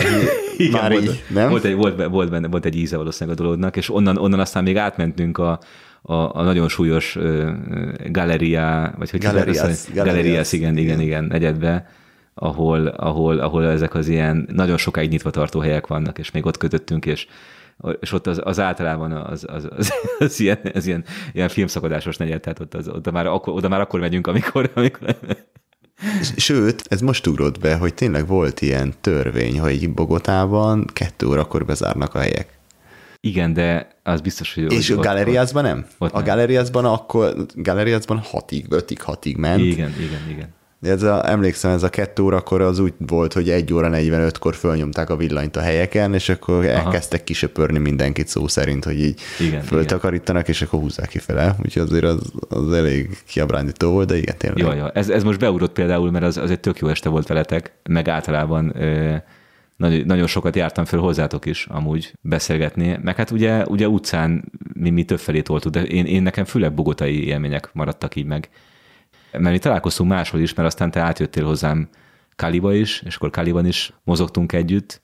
Hát igen, Kali, Kaliban volt egy, volt egy konkrét, egy, pont egy konkrét olyan helyzet, mert ugye ez még egy érdekes téma Kolumbiában, hogy az utcai biztonságod nagyon, nagyon, sok, nagyon, nagyon nagy mértékben múlik azon, hogy milyen erős pszichológiával rendelkezel, vagy mennyire, vagy mennyire vagy jó Magabiztosságot magabiztosságtalan. mutatsz. Igen, igen, talán picit van, van egy ilyen kis kis színház, ugye, hogy nekünk ezt megtanították mind, mindkettőnknek Andrissal Kolumbiában, hogy nagyon fontos az, hogyha, hogyha veszélyt érzékelsz, akkor, akkor, akkor ne, nem utast ki, hogy félsz.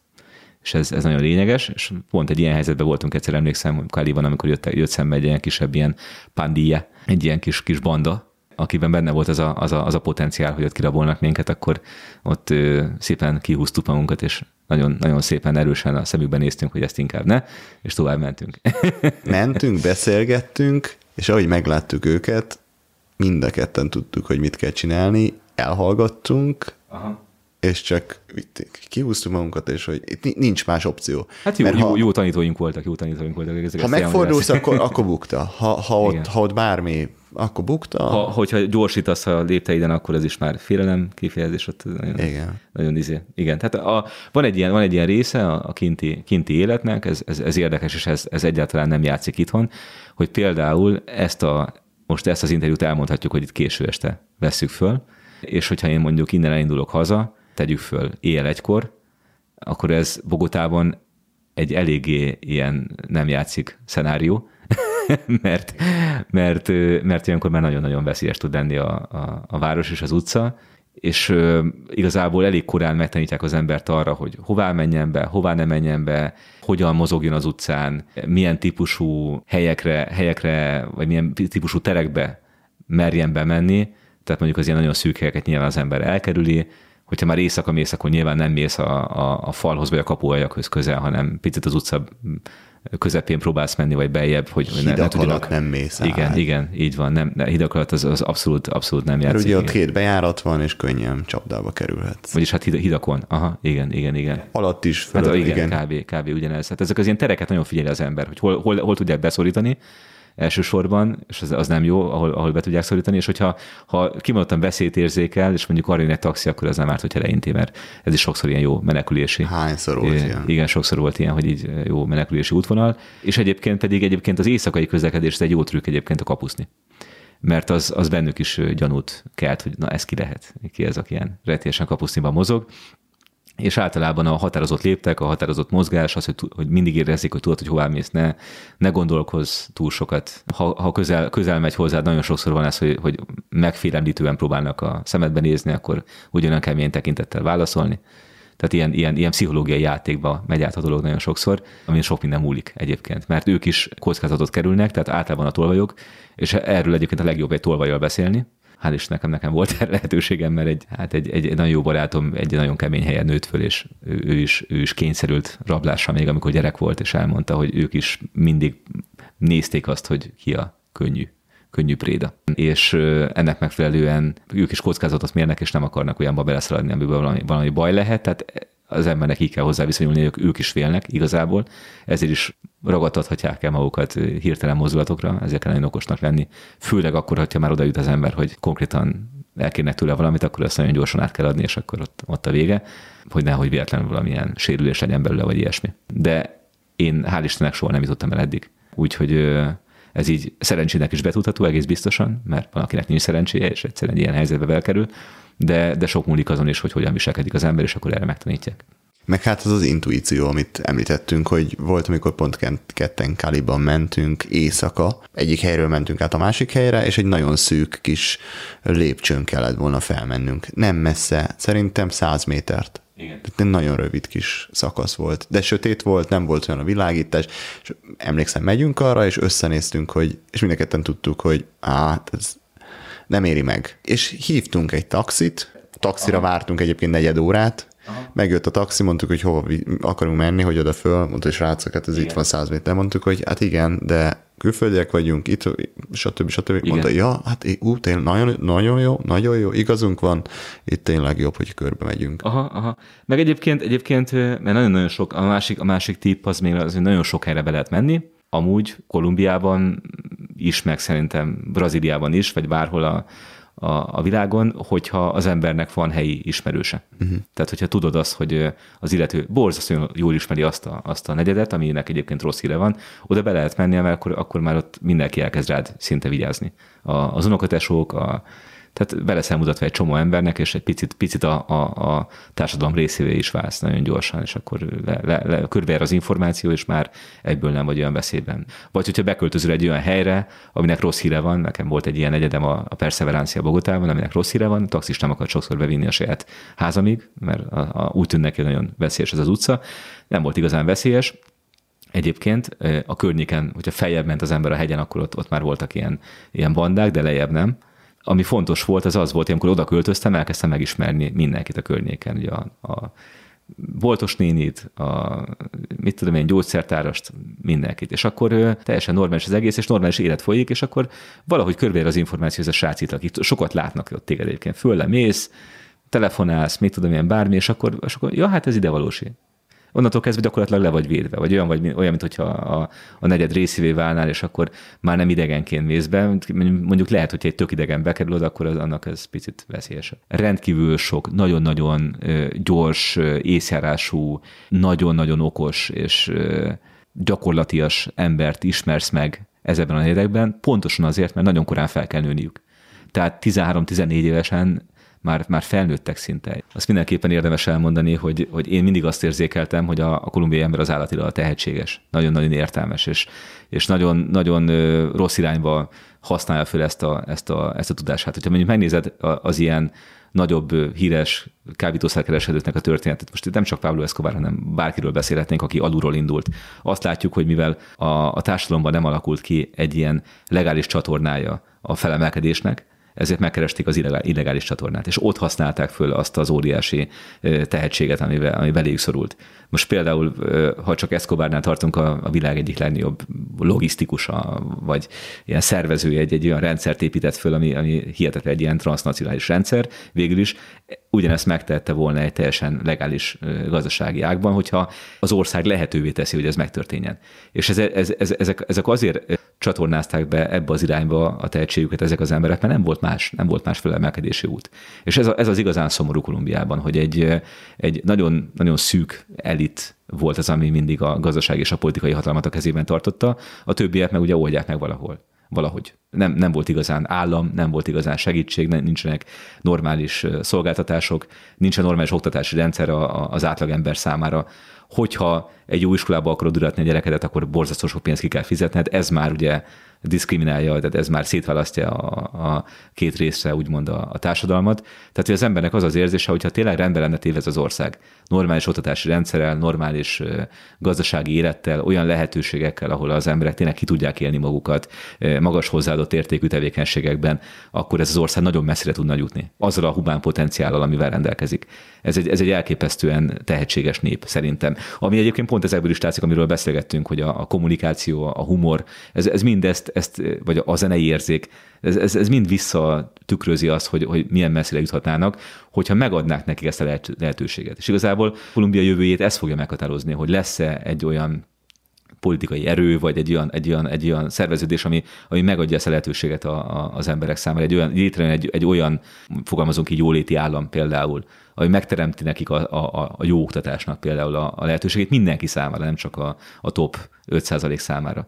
Mesélsz egy kicsit a boszorkányságról és fekete mág és ilyen hasonló témákról? Andris kedvenc témája. Az én most a kedvenc témám fog következni.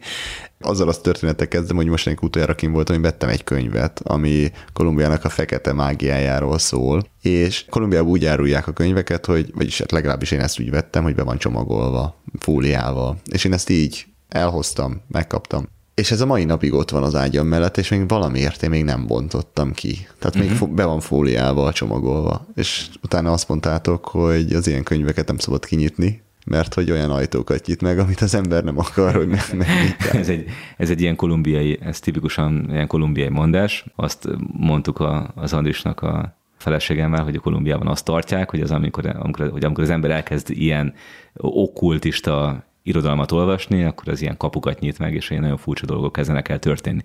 Ezt tartják a kolumbiaiak, ez a, ez a folklórnak a, a része. Egyébként egy borzasztóan babonás és ilyen afro és indián hitvilággal telített légkör, Kolumbia.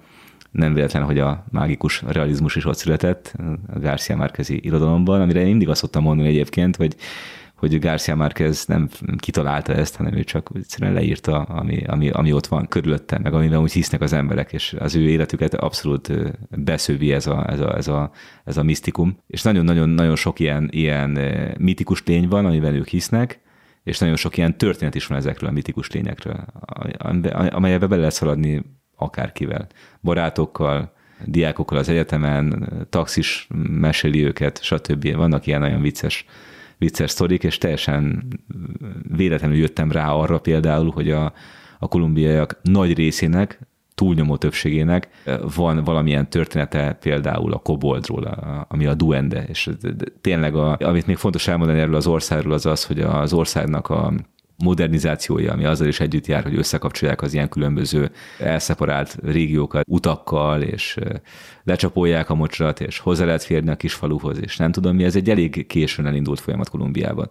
Tehát, hogy még, még itt az ipari forradalom az tulajdonképpen véghez vitte már a 18. század végétől kezdve, és a 19. század folyamán. Ott én azt gondolom, hogy sok kulcs fontosságú lépése ennek, így a 20. század második felében történt csak meg. Ezért olyan társadalmakról beszélünk, amelyek még sokáig úgymond ilyen izolációban éltek, vagy ilyen egymástól elszaparálva ilyen különböző távoli régiókban, ilyen paraszti társadalmak, halászok például, akik csokóban ugye az afrokolumbiak, akik ott tényleg abszolút ilyen halász, halászó, vadászó ilyen, ilyen, ilyen, ilyen, ilyen társadalmak, és igazából ez ebből a kis falvakból rengeteg ilyen történet kerül ki, mint ahogy én úgy gondolom, hogy Magyarországon is a régi vidéki lakosság nagyon sok ilyen, ilyen típusú története rendelkezett a garabonciásról, a lidércről, a boszorkányokról, és ez leginkább az ilyen régi, régi vidéki társadalmaknak a sajátja, hogy, hogy ilyen történetek rendelkeznek, és ők ezt, ők ezt a nagyon, nagyon gyors urbanizációs folyamatban be is hozták magukkal a, város, a városokba, és mindenkinek van egy története, ha nem magától, akkor a, a nagyszüleitől, hogy a nagyszülei mondták a hosszúhajú kisunokának, amikor vidéken voltam mondjuk a paraszti házban, ott valamilyen dzsungel szélén, hogy, hogy ne menjél ki, ne menjél messzire a háztól, mert a koboldok szeretik az ilyen hosszú hajú lányokat, kislányokat, és el, elviszik be, magukkal viszik őket az erdőbe. És akkor meséli, a, konkrétan egy barátnőm mesélte az, hogy a nagyapját várta, hogy jön vissza, mert valamilyen munkát végzett ott a földeken, és akkor jön, jön vissza éjszaka, és ő ben volt a házban, és hallotta, hogy valaki fütyörészik. És amikor nagyon dalamos fügyszó volt, és kiment a házba, és egyre, egyre távolabbi volt, és ment bejebb és bejebb az erdő felé, egyszer csak megijedt és visszarohant. És akkor, amikor, amikor a nagyapja tényleg azért, mert ő azt hitte, hogy a nagyapja fütyül neki egyébként, azt gondolta, hogy a nagyapja, és akkor kérdezte a, a, a nagyapját, hogy te fütyültél nekem, amikor, amikor ugye fél órával ezelőtt ezt hallottam, és mondta a nagyapja, hogy nem, és nagyon megijedt a nagyapja, és akkor a nagyapja mondta neki, hogy eszedbe ne jusson kimenni a házból, hogyha ezt hallod, mert az a kobolt. Be akar csalni az erdőbe. Na, ezek a történetek, ezek nagyon viccesek. Tehát, hogy egy csomó ilyen van, boszorkányokról, ugyanígy rendelkezésre. Még, még, még nem menjünk, még nem, még, még a koboldok, már maradjunk még a koboldoknál. Erről ugye sokat beszélgettünk. És utána megkérdeztem, nekem van egy amerikai lánybarátom, aki már, hát körülbelül ő is ilyen 2007 óta ott él Kolumbiában, Igen? és ő, hát ő egy, egy amerikai lány, aki szerintem ugye elég realista mindennel kapcsolatban, és őt megkérdeztem, hogy, Aha. hogy szerinte vannak, vagy mit gondol erről. És azt mondta, hogy ő el se hiszi, hogy ezt mondja, de hogy ő így kezd ezekben a dolgokban hinni. Aha, aha. Hogy ő elég sok időt tölt vidéken, és Igen. Hogy annyi ilyen történetet hall, Aha, aha. hogy ezeket így kezdi elhinni, és akkor például Igen, mondtam, igen. hogy hallottam, és ezt talán te mesélted, hogy például on- onnan tudják vidéken, hogy éjszaka kobold járt a farmon, hogy a lovaknak a sörényebe van fomba. Igen. És akkor mondja a Tiffany, hogy ja, hát egyértelmű, hogy ő, ő is látott ilyet. Ő ezt lát... Ő ezt látta konkrétan, Aha, hogy reggelre be van fomba. És hogy, hogy magyarázod meg? Igen, igen, ez érdekes. Figyelj, én, én ezt nem láttam, én nem tudom, hogy ezeket, ezeket csak mesélték, ez egy ilyen, ez például egy ilyen, egy ilyen tipikus történet, hogy, hogy igen, hogy be van fonva. A koboldnak a leírása nagyon hasonló a, az ilyen vidéki emberek által, mint amit egyébként az irodalomban megtalálsz erről, mert van egy, van egy-két ilyen könyv erről, hogy a kolumbiai mítoszok és mitikus lények, és akkor bemész a könyvtárba, és ezeket ezt ki lehet, ki lehet venni, és akkor ott leírja a, a különböző erdőmély mitikus tényeket, nagyon, nagyon sokféle van, nagyon, érdekes kis, kis gyűjtemény. van, például a, a mohán, ugye, most visszatérhetném még a koboldra, mohán ez is egy nagyon érdekes figura, egy ilyen algákkal, meg ilyen mindenféle vízinövényekkel befont hosszú hajú ilyen nő, ami egy, egy, egy folyónak a, az alján él, és sokszor mondják, hogy lehúzza az óvatlan úszokat, és mondják, hogy vannak olyan részei, bizonyos ilyen hegyi folyóknak, ahol nem szabad úszni, vagy nem szabad beleugrani, mert ott, ott a mohán, és akkor a helyiek hisznek benne. Realista meg azt mondja, hogy örvény van, és Igen, igen, igen, igen, de hogy ez, jó, hát persze lehet egy sem sima, persze bármilyen természeti jelenség, úgyhogy ezt, ezt, és ezt visszatérve a koboldra, a kobold az egyik leghíresebb szerintem ezek közül. Tehát az, az tényleg az ország mi, bármelyik részén mész, akkor mesélnek róla.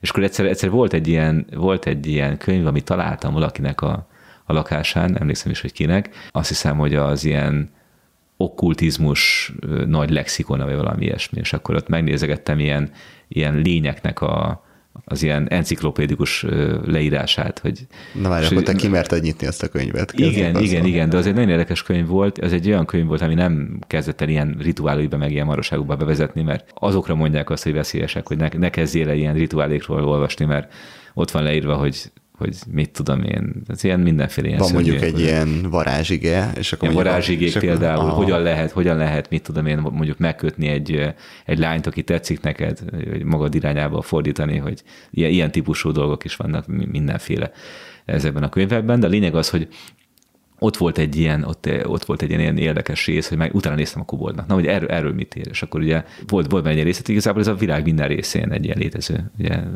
mítosz, és akkor hol milyen neve van. Latin Amerikában hol hívják, hogy hogyan hívják máshol.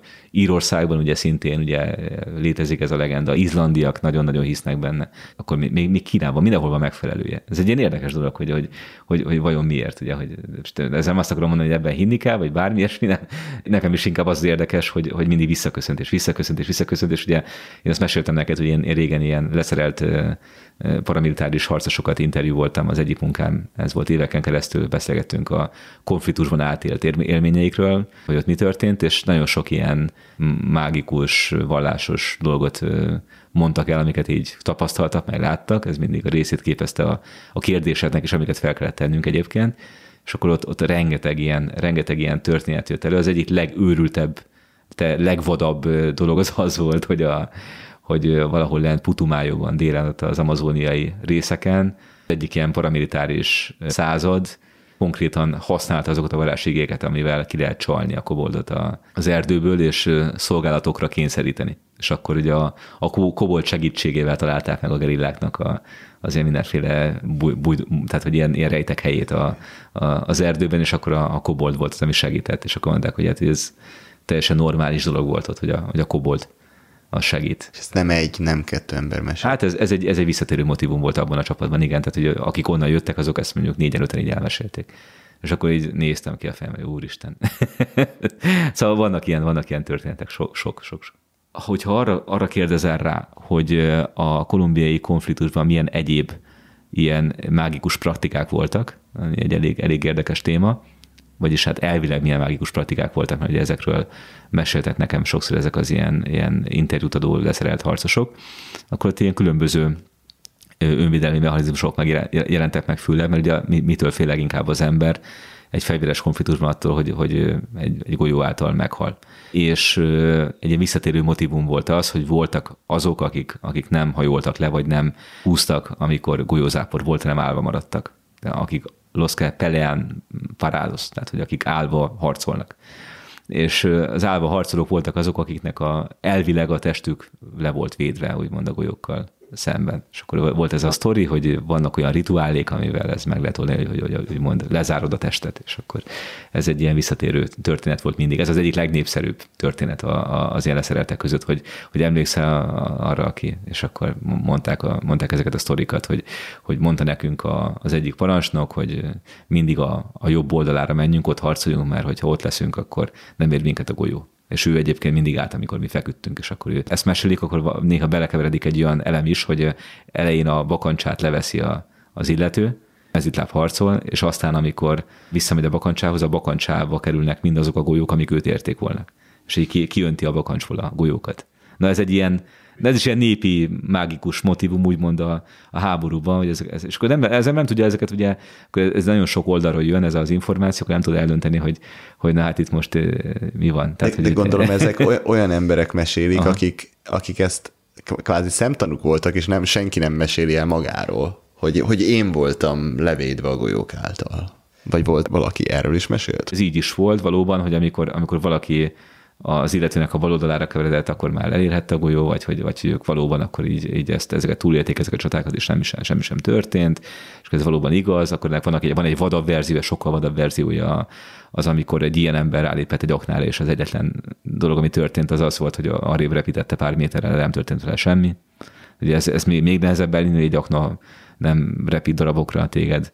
Ez is egy ilyen másik dolog volt. Akkor volt, voltak azok a történetek, amikor olyan varázsigékkel rendelkezett valamelyik figura, valamilyen magasabb beosztású ember, aki ami láthatatlanná tette az egész csapatát, és akkor be voltak kerítve gerillák által valamilyen vidéki helyen, hegyekben, és akkor úgy tudtak kikerülni a, a gyűrűből, meg a bekerítésből, hogy a gerillák táborán keresztül mentek miközben ő ilyen varázsigét mormolt, és senki nem látta őket, és akkor keresztül mentek, az a másik ilyen, ilyen történet. Akkor vannak azok a történetek, amikor, amikor valami olyan, olyan rituálé valami lehetővé teszi, hogy te, hogy te a folyón átkeljél szárazon például, hogy átmész, és akkor, és akkor nem, nem, nem lett vizes a, a ruhád. Nyilván ennek van, elég nagy jelentősége van egy ilyen trópusi dzsungelben, hogy nem, nem, leszel, nem leszel csulomvíz. Rengeteg, rengeteg ilyen történet van. Ilyen átváltozások is vannak, meg mindenféle maraság.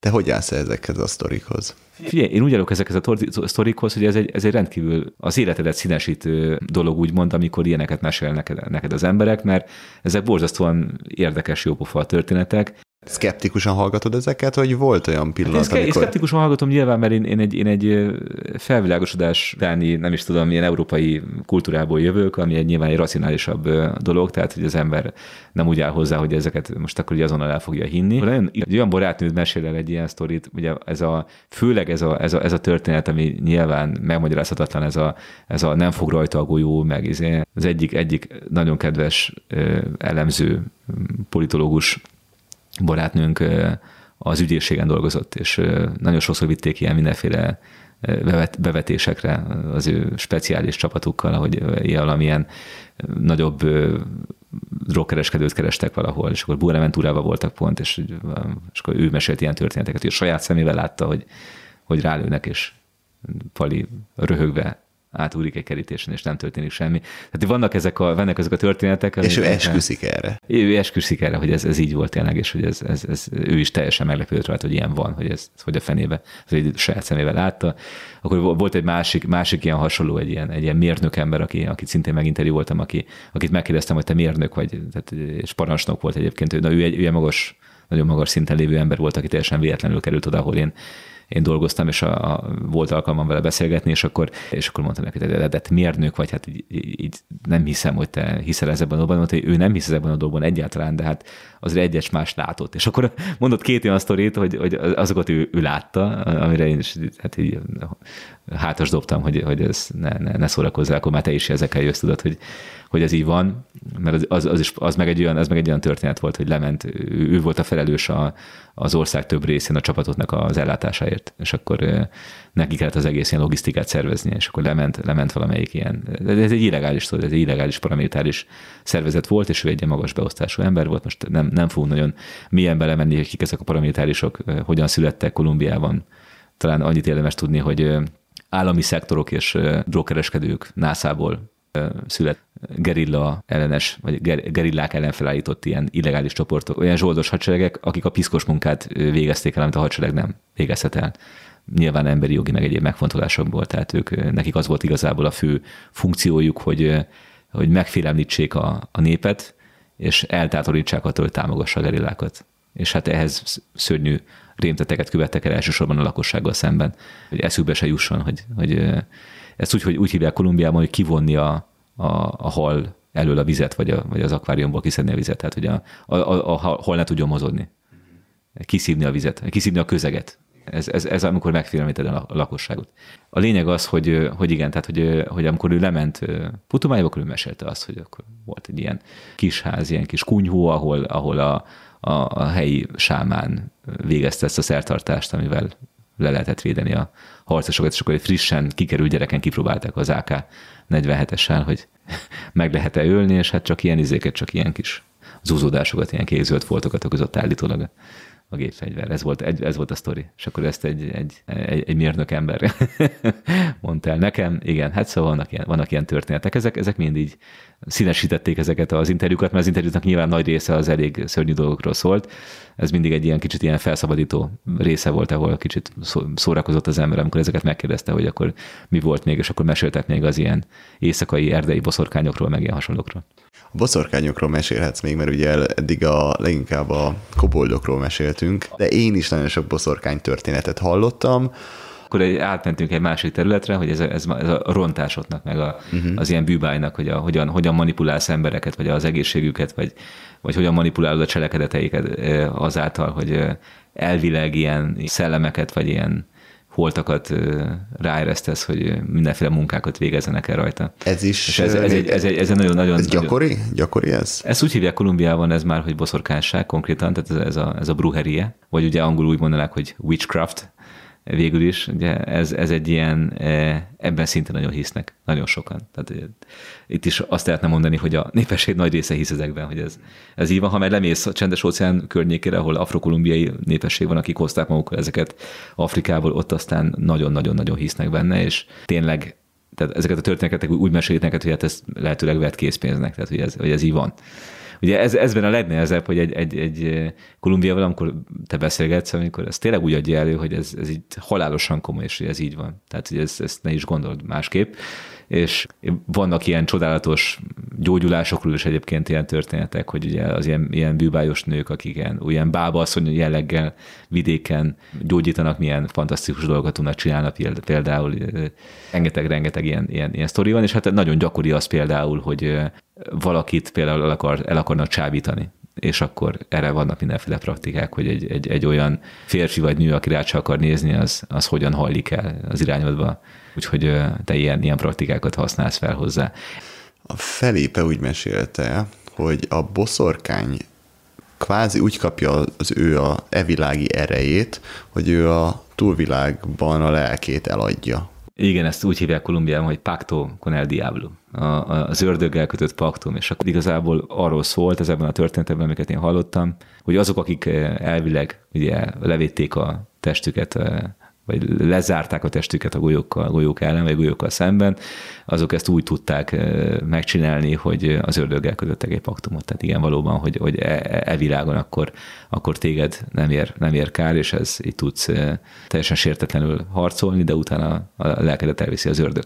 Ez, ez a, az egésznek, és ez az egésznek a lényege, és egy csomó olyan természetfeletti tulajdonsággal tudod magad felruházni, ami, ami, ami a cserébe ez, a, ez az ár. Egy ilyen, ez ilyen fauszti jellegű dolog egyébként, ilyen érdekes. Boszorkányokra visszatérve, igen, a boszorkány az egy másik kedvenc ilyen, ilyen, ilyen figurájuk, mindig együtt jár ezekkel, a, ezekkel a, az ilyen nagyon félelmetes dolgok. Éjszaka jelenik meg főleg, minden elcsendesül, kutyák, semmi, nem, nem vonyít, nem ugat. Tehát ami, ami addig volt természetzaja, vagy városi zaj, hogy a külvárosban történik, az teljes, teljes csöndbe átmegy. Általában jellemző az, hogy több helyen érzékeled egyszerre. Tehát, hogy nem, nem egy helyen száll le, hanem így jön, hogyha az összes szomszéd háztetőn jelen lenne.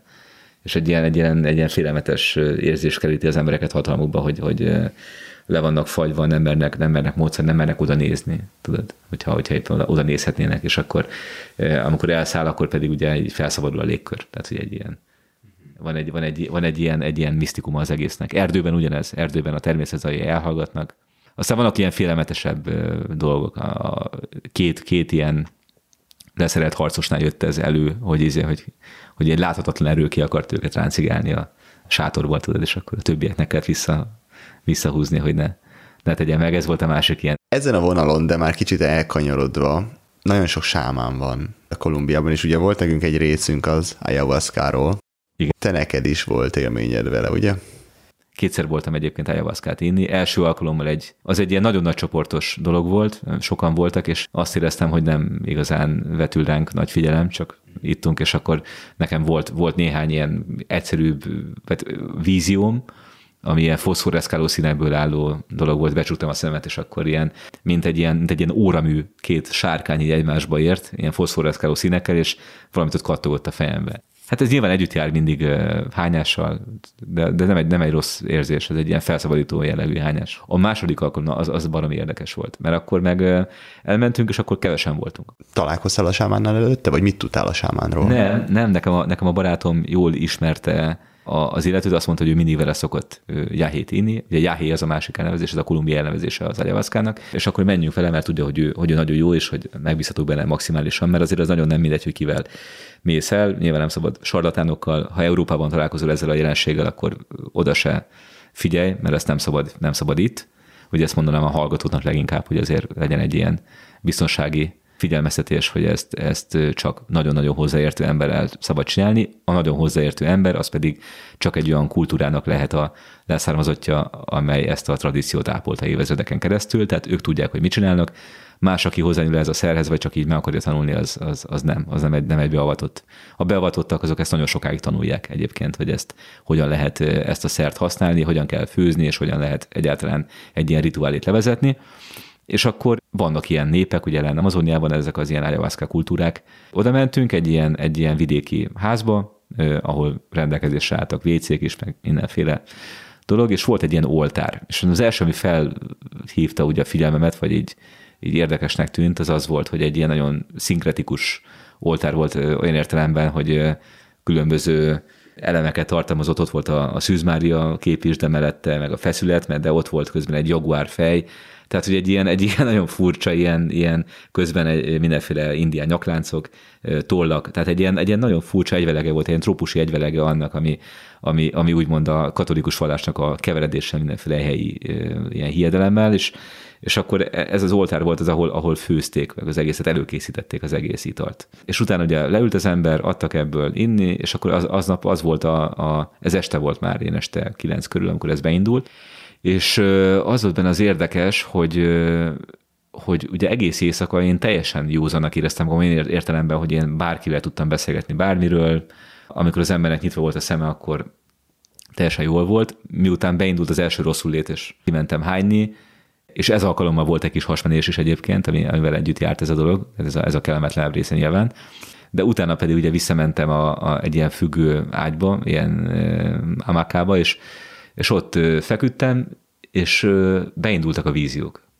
És a víziók azok egy picit olyanok voltak, mint egy nagyon-nagyon jó művész moziba beülnél. Tehát elképesztő színek, elképesztő grafikák, egyik váltja a másikat, egyik átfolyik a másikba, és egy ilyen nagy utazás az egész, és nem áll meg órákon keresztül, ami azért egy, egy egy nagyon érdekes dolog, mert ugye ott, ott, tudsz, ott tudsz te feküdni te hat órán keresztül, és ezeket látod. Az én esetemben nagyon kellemes volt, mert ugye valakinél traumatikusabb élmények vannak, tehát azt mondják, hogy akinek az életében mondjuk ilyen komolyabb traumák vettek fel, azt nem, azzal nem, nem is bánik annyira kesztyűs kézzel a jáhé, mert akkor ez így feldolgozza ezeket a traumákat, ezeket valamilyen szinten újból át kell élni, stb. Tehát van egy ilyen, van egy ilyen hatása. Valószínű, hogy, hogy nálam ez nem lehetett annyira erős ez a része, mert nekem ez egy inkább egy ilyen nagyon szép éjszakára, vagy engem, engem egy nagyon szép éjszakára emlékeztet, amelyben mondom különböző víziók jelentek meg, emlékszem egy például egy ilyen óriási csarnokra, egy ilyen barlangban, ahol ilyen, ilyen arany jellegű, aranyszínű oszlopok voltak, de ezek mindenféle egyéb színekkel is keveredtek, akkor, hogyha az ember kicsit közelebb ment, akkor látott ilyen, ilyen grafikákat, vagy igazából ilyen domborműhöz lehetett hasonlítani a falon, ami ilyen egymásba folyó ilyen művészeti elemek voltak, vagy sokszor ilyen állatmotivumok egyébként. És minden nagyon szépen kidolgozva, minden nagyon, nagyon szépen... részletes, színes. Így van, így van. Tehát nagyon szépen, nagyon szépen kidolgozva, és minden, mindenek, mindenek az a jellegzetessége igazából, hogy az ember nem bírja elképzelni, az, hogy a saját agya ilyen képeket tud magától kreálni, mert egyszerűen túl szépek, és túl szervezettek, és túlságosan ilyen, ilyen, ilyen rendszerezettek. Tehát így, így, nem tudja, valamilyen nagyon nagy művésznek a művészeti alkotását mutatnám meg neked a szer, amivel te hirtelen nem tudsz mit kezdeni, mert akkora komplexitás, meg annyira, akkora szépség van benne, hogy, hogy így wow, tehát így eldobod az agyat. És szerinted a te emlékeidből rakja ezt össze? Szerintem nem, mert az én emlékeimben semmilyen nem, nincsen. Nincs hát ez egy, ez egy teljesen egyedi dolog volt, egy ilyen nagy utazás, egy picit úgy, úgy éreztem, mintha így a, a, az életnek a komplexitásán vinne keresztül. Tehát, hogy megmutatna dolgokat, amit, amit nézd, ezt is tudom, meg ezt is tudom, meg ezt is tudom, meg ez egyébként ilyen.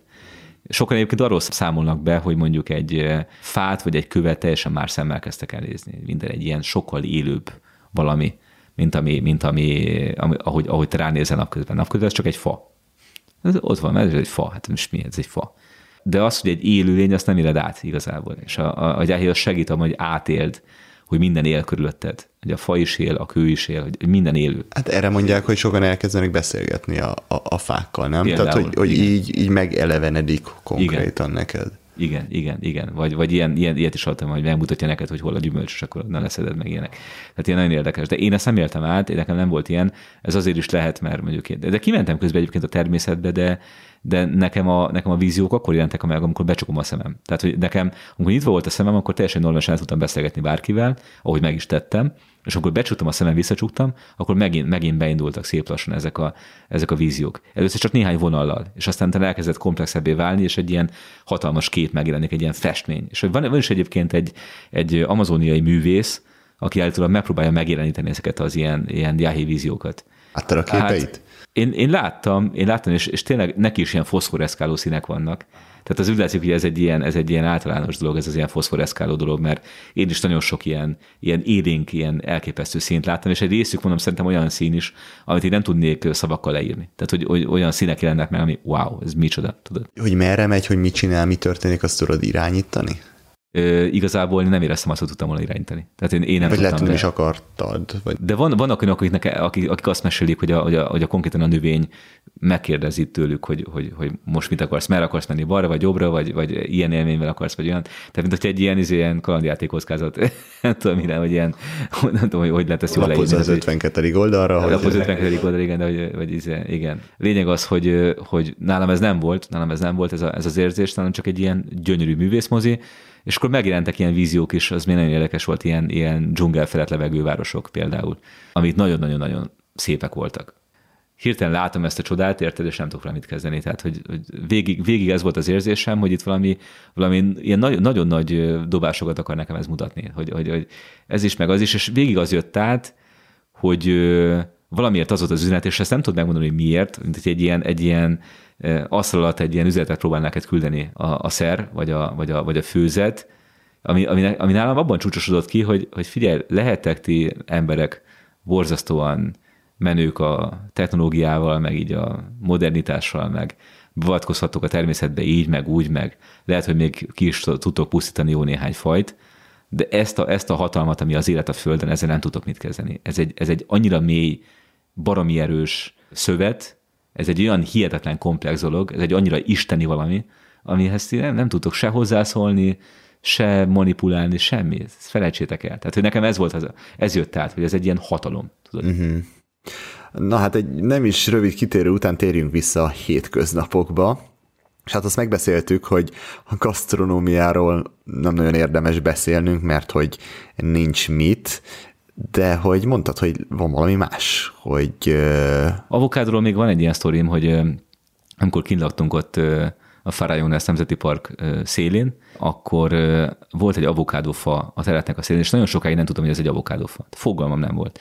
Amíg, amíg el nem kezdett érni az avokádó, és egyszer csak leesett az első avokádó egy a kertbe, ami még egy ilyen, egy ilyen éretlen, ilyen rossz avokádó volt, és akkor mondom, Jézusom, ez honnan esett le? És akkor elkezdtem nézni, és akkor rájöttem, hogy ez egy avokádófa, és aztán a következő termés volt már ilyen jó. Nagyon beindult a, a gyártósor, elkezdte szállítani a fa az avokádókat nagyon jó minőségben és iszonyat méretben, és képzeld el, hogy mivel egy, egy lejtőnek a tetején volt a, a fa, az erkélyünknek a sarkára gurult le minden reggel, eh, vagy hát reggelre, így az avokádó, ami, ami ott leesett, ez mint egy csúszdán így lehozta szabályosan. Reggel csak kiléptél, és csak felemelted a legfrissebb avokádókat? Így van. Tehát, hogy a, és pont egy olyan helyen, ami ideális ilyen, ilyen, ilyen, ilyen felszedő hely volt, és sor, sorakoztak egymás után. És nem tudott máshová gurulni, csak oda.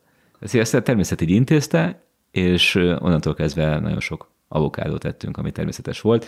A vidék életben még az volt a nagyon jó, mai napig nem tudok hozzászokni ahhoz, hogy a, a szerves hulladékot kidobom a szemetesbe, mert a szomszédnéninek a, a tyúkjai, azok ezt mind felzabálják. Egyébként a szomszéd néninek egy idő után egyébként ilyen, ilyen tojás, hogy mondják ezt, tehát annyi tojása volt, hogy, hogy volt feleslegye. Volt, volt tojás felesleges, el is adta egy részét, de nekünk mindig, mindig adott tojást például. És akkor mondjuk nagyon szerette az araszát, az araszá az egy ilyen amazóniai gyümölcs, az nálunk volt a kertben, ő és a fia imádták, nekünk egy picit ilyen savanykás volt, mi annyira nem szerettük, úgyhogy az volt mindig a deal, Csere. hogy mi, igen, átadjuk az araszát, az araszát termést, ő meg hozza nekünk a tojást, meg a, meg a citromot. Na, ez például tök jó a Kolumbiában, ez az ilyen trópusi föld, ez, ez így hoz mindent, amire szükséged van. És hát ugye a másik az, hogy ugye egész évben azért viszonylag jó a klíma, főleg, hogyha már a, a trópusi részén vagy az országnak. Mert a Bogotában sokan elkövetik ezt a hibát, ugye a külföldiek ezt még meséljük el, hogy leszállnak a, a géppel, és akkor ilyen megjelennek papucsban, meg Bermudában, azt gondolják, hogy 2700 méter magasan ez így működik, és akkor mindenki röhög rajtuk, hogy na jól van, megérkezte a trópusokra. Értem én, de ez itt nem fog működni. Van, amikor egyébként elég egy szápapucs és egy rövid nadrág, körülbelül amíg el nem, nem jön egy felhő, és el nem takarja napot, mert körülbelül utána három perc alatt olyan hideg lesz, hogy, Igen. hogy puló, pulóver, nagy kabát. Hát hány, hányszor van olyan reggel, hogy Bogotában sapka, sál, kesztyűbe mennek az emberek dolgozni. De 11 órakor már egy szálpólóba vagy kint és napozol. Most ugye most, most itthon élsz már, vagy éltek. Aha. Mi az, ami legjobban hiányzik most Kolumbiából? És amikor kinéltél, mi az, ami legjobban hiányzott Magyarországról? Ami legjobban hiányzott Magyarországról, inkább ezzel fogunk kezdeni, e, a Tisza nagyon hiányzott Magyarországról. Nagyon szeretek kajakozni, és e, Tiszát nagyon szeretem általában. Álmodtam a Tiszával rengeteget, nem tudom miért. Tényleg? Aha, és hiányoztak még a, a kaják, nyilván hiányoztak, mert azért az, az egy, mondjuk azt meg, tudom, meg tudja az ember magának főzni, de azért mégsem ugyanaz, mint mondjuk egy, mit tudom én, egy halászé, vagy ilyesmi, ilyen, ilyen nagyobb vállalkozásokba azért az ember nem, nem megy bele. És ami még hiányzott, hát barátok hiányoztak, meg hangulatok, tehát azért, azért vannak, vannak dolgok, amik, amik ebből a kultúrából nyilván az embernek így, így hiányoznak, de alapvetően nem volt honvágyam. Tehát én nem éreztem azt Kolumbiában, hogy honvágyam lett volna. Mert én, én nekem mindig célom volt ez, amikor kimentem, hogy én beépüljek a kinti kultúrába, és szerintem ez sikerült valamennyire. A másik, amit, amit még kérdeztél tőlem, hogy... Mi az, ami most hiányzik mi az, ami, neked Kolumbiából? Így van, mi az, ami hiányzik Kolumbiából. Hát figyelj, például azok a, azok a felszabadult bulik, amiket végigélsz Bogotában, vagy bárhol máshol, most nem feltétlenül, ugye beszélgettünk ilyen családi bulikról, de az embereknek a, az a felszabadultsága, amivel, amivel át tudják magukat adni egy-egy ilyen élménynek, vagy élethelyzetnek, az, az hiányzik.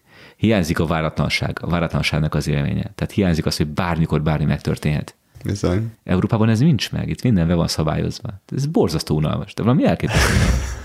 Kint meg ugye bármikor bármi megtörtént. Na egyébként ez a mágikus realizmusnak szintén a része. Ez, hogy hogy mi van, ez most mi, tudod, és minden nap ér valami olyan élmény, amit el sem bírsz képzelni. Tehát, hogy így, most hirtelen nem tudok ilyen nagyon jó példákat mondani, de, de, de csak, lehet, lehet csak egy életkép az egész, amin szétröhögöd magad, hogy ilyen nincs, tudod. Az, hogy minden lehetséges. Minden lehetséges, és az ellenkezője is. Egyébként az, ahogy én eljutottam például alelnökkel való megbeszélésre például, egyik pillanatról a másikra, úgyhogy, úgyhogy nem volt benne a napban, ahogy, ahogy elindultam reggel, aztán a végén oda keveredtem az irodájába, és ott beszélgettünk. Ilyen, ilyen elképesztő dolgok történhetnek egyik pillanatról a másikra utazások, bármi, improvizációk. Tehát volt, volt olyan is, hogy egy barátom kitalálta, hogy nekem, neki mennie kell X helyre az országban, és egy, egy olyan út, amit, amit, amit fizetnek neki, magával, magával tud vinni, hogy menjek vele, de akkor egy, egy órán belül ott kell lennem a repülőtéren, és nem tudom, és akkor, és akkor elindulsz valahol valakivel így hirtelen, és fantasztikus emberekkel találkozol út közben. Ezek az improvizációk például, ezek, ezek óriásiak. A váratlanság az, az, az, az nagyon érdekes. Mindig van egy kaland a láthatáron és mindig benne van a levegőben ráadásul. Ez, ez Kolumbia, ez abszolút Kolumbia. És szerintem ezt te is érezted. Ez nagyon, igen. Átérzem ezeket, amiket mondasz. Igen, igen. Aztán a természet hiányzik, a kinti természet. Egyik, egyik címorámnak küldtem fotókat, emlékszem arról a helyről, ahol laktunk, és mondta, hogy ilyen zöld, ilyen zöld, hogy, hogy lehet ez a zöldnek az összes árnyalata, hogy ez, ez hihetetlen, és, és tényleg a, a színek, a növényvilág, az, az intenzív színvilág mindenben. Ami egyébként a Jáhé vízióban is valahol átjön, de nem, tehát a természetben ezeket, ezeket meg, megtalálod, ezt a, ezt a, ezt a, ezt nagyon, nagyon, nagyon sokféle színvilágot. Gyönyörű, gyönyörű szép a, a, a természet. Utolsó szógyanánt, bármi? Utolsó szógyanánt, annyit mondanék, hogy nagyon sokat lehet beszélni Kolumbiáról, mint az ebből a podcastból ki is derül. Én hajlamos vagyok sokat beszélni, Kolumbiáról pedig főleg, mert nagyon szeretem Kolumbiát, és mindenkinek azt mondanám, hogy ha, ha tud, ha megteheti, és úgy érzi, hogy a, az európai valóság az túl rövidre szabja az ő életét és a korlátlan fantáziáját, akkor mindenképpen menjen el Kolumbiába, mert szerintem nagyon érdekes dolgokkal tud találkozni. És mi ebben borzasztóan támogatjuk, és egyébként, hogyha meg akar minket keresni, és szerintem ebben Andris is partner, akkor nagyon szívesen támogatjuk bármiben. Én mindig szoktam mondani a kolumbiai barátaimnak is, hogy ha mentek Magyarországra, akkor mindent intézek, amit csak tudok, szállást, amit akartok, mert ez az ország nekem annyit adott, hogy megérdemlitek mindannyian, és és ezt be is tartottam valamennyire, amikor valaki erre vetődött. Magyaroknak is ugyanezt tudnám mondani, hogy ahogy nekem ősapám Gácsi Szabolcs mondta, hogy neki nagy célja volt az, hogy eh, minél több eh, jó magyar ezt megismeri ezt az országot. Én is ugyanezt mondom, hogy ha, ha valaki úgy érzi, hogy, hogy ezt meg akarja ismerni, szerintem mi is megteszünk mindent, hogy segítsünk neki a kinti dolgokban, úgyhogy rendelkezésére állunk, és Colombia es pasión. Bizony, Columbia es passion, vagyis Columbia a szenvedély. De még itt nincs vége, mert a közérdekű közlemények után lesz még valami. Addig is köszönet Attilának, hogy megosztotta velünk történetét. Remélem ezzel kicsit közelebb tudtuk hozni azt a Kolumbiát, amiben mi úgy beleszerettünk. Köszönet még Kuzma Péternek, aki ennek az epizódnak a vágását csinálta. Abban, hogy a következő epizódok is időben és zöggenőmentesen érkezzenek, te is tudsz segíteni egy jelképes havi támogatással Patreonon keresztül.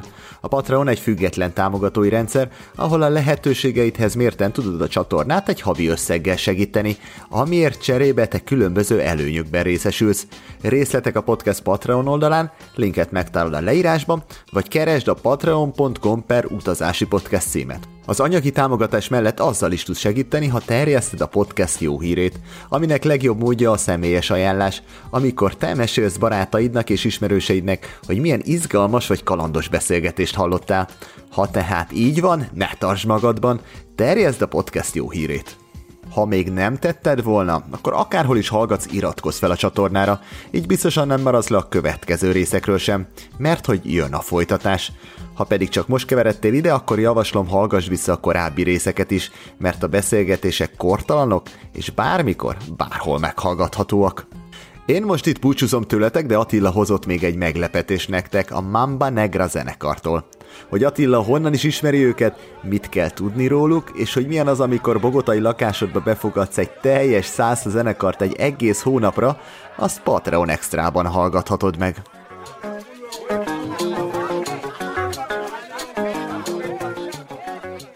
Mai podcastunk az a muzsikát a Mamba Negra zenekar szolgáltatja, amelynek frontembere Jacobo Vélez, aki volt olyan kedves és hivatalosan is a rendelkezésünkre bocsájtotta albumainak tartalmát. Jacobo egyébként egy ilyen város képi jelentőségű figura Kaliban, remek muzsikus, énekes, zeneszerző, és különféle fúvós hangszereken játszik, közben pedig megalapította ezt a, ezt a zenekart, ezt a Mamba Negrát, ami egyre egy nagyobb hírnévre tett és tesz szert, remek zenészeket tartalmaz. Egy abszolút egy ilyen fúziós stílus, tehát megvan benne a salsa, a, a hip-hop, a, a reggae, nagyon sokféle dolgot kever. Egy markánsan Kálenyó zenekar egyébként Káli hangulatát és stílusát hozza borzasztó erősen szerintem.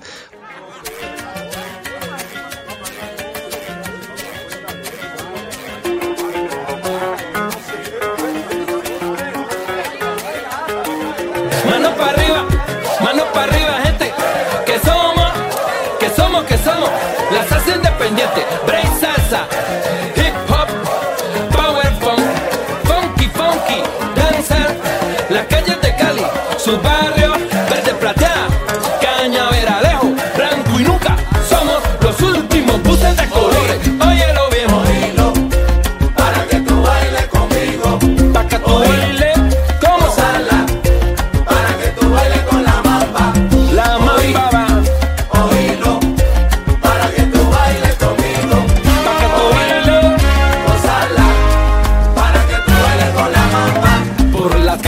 Linda, todo el mundo sale a vacilar. Con la brisa de la mano, todo el mundo sale a caminar. Tarde caleña moribunda, saludo a la noche al andar. Sí, y todo el mundo se viste de amor, todo el mundo. Por las calles de mi barrio, zapato blanco y pesado, minar y pa'l boulevard. Con el tumbao que tiene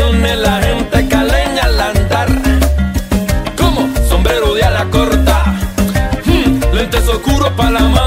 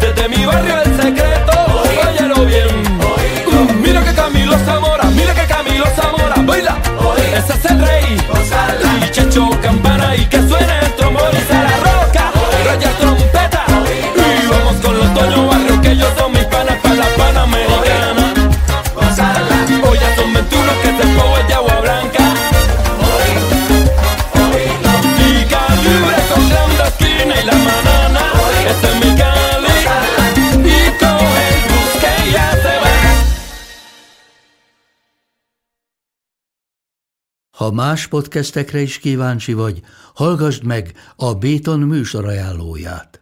El tudod képzelni, hogy a podcastet, amit éppen most hallgattál, fél év múlva már a mesterséges intelligencia generálja?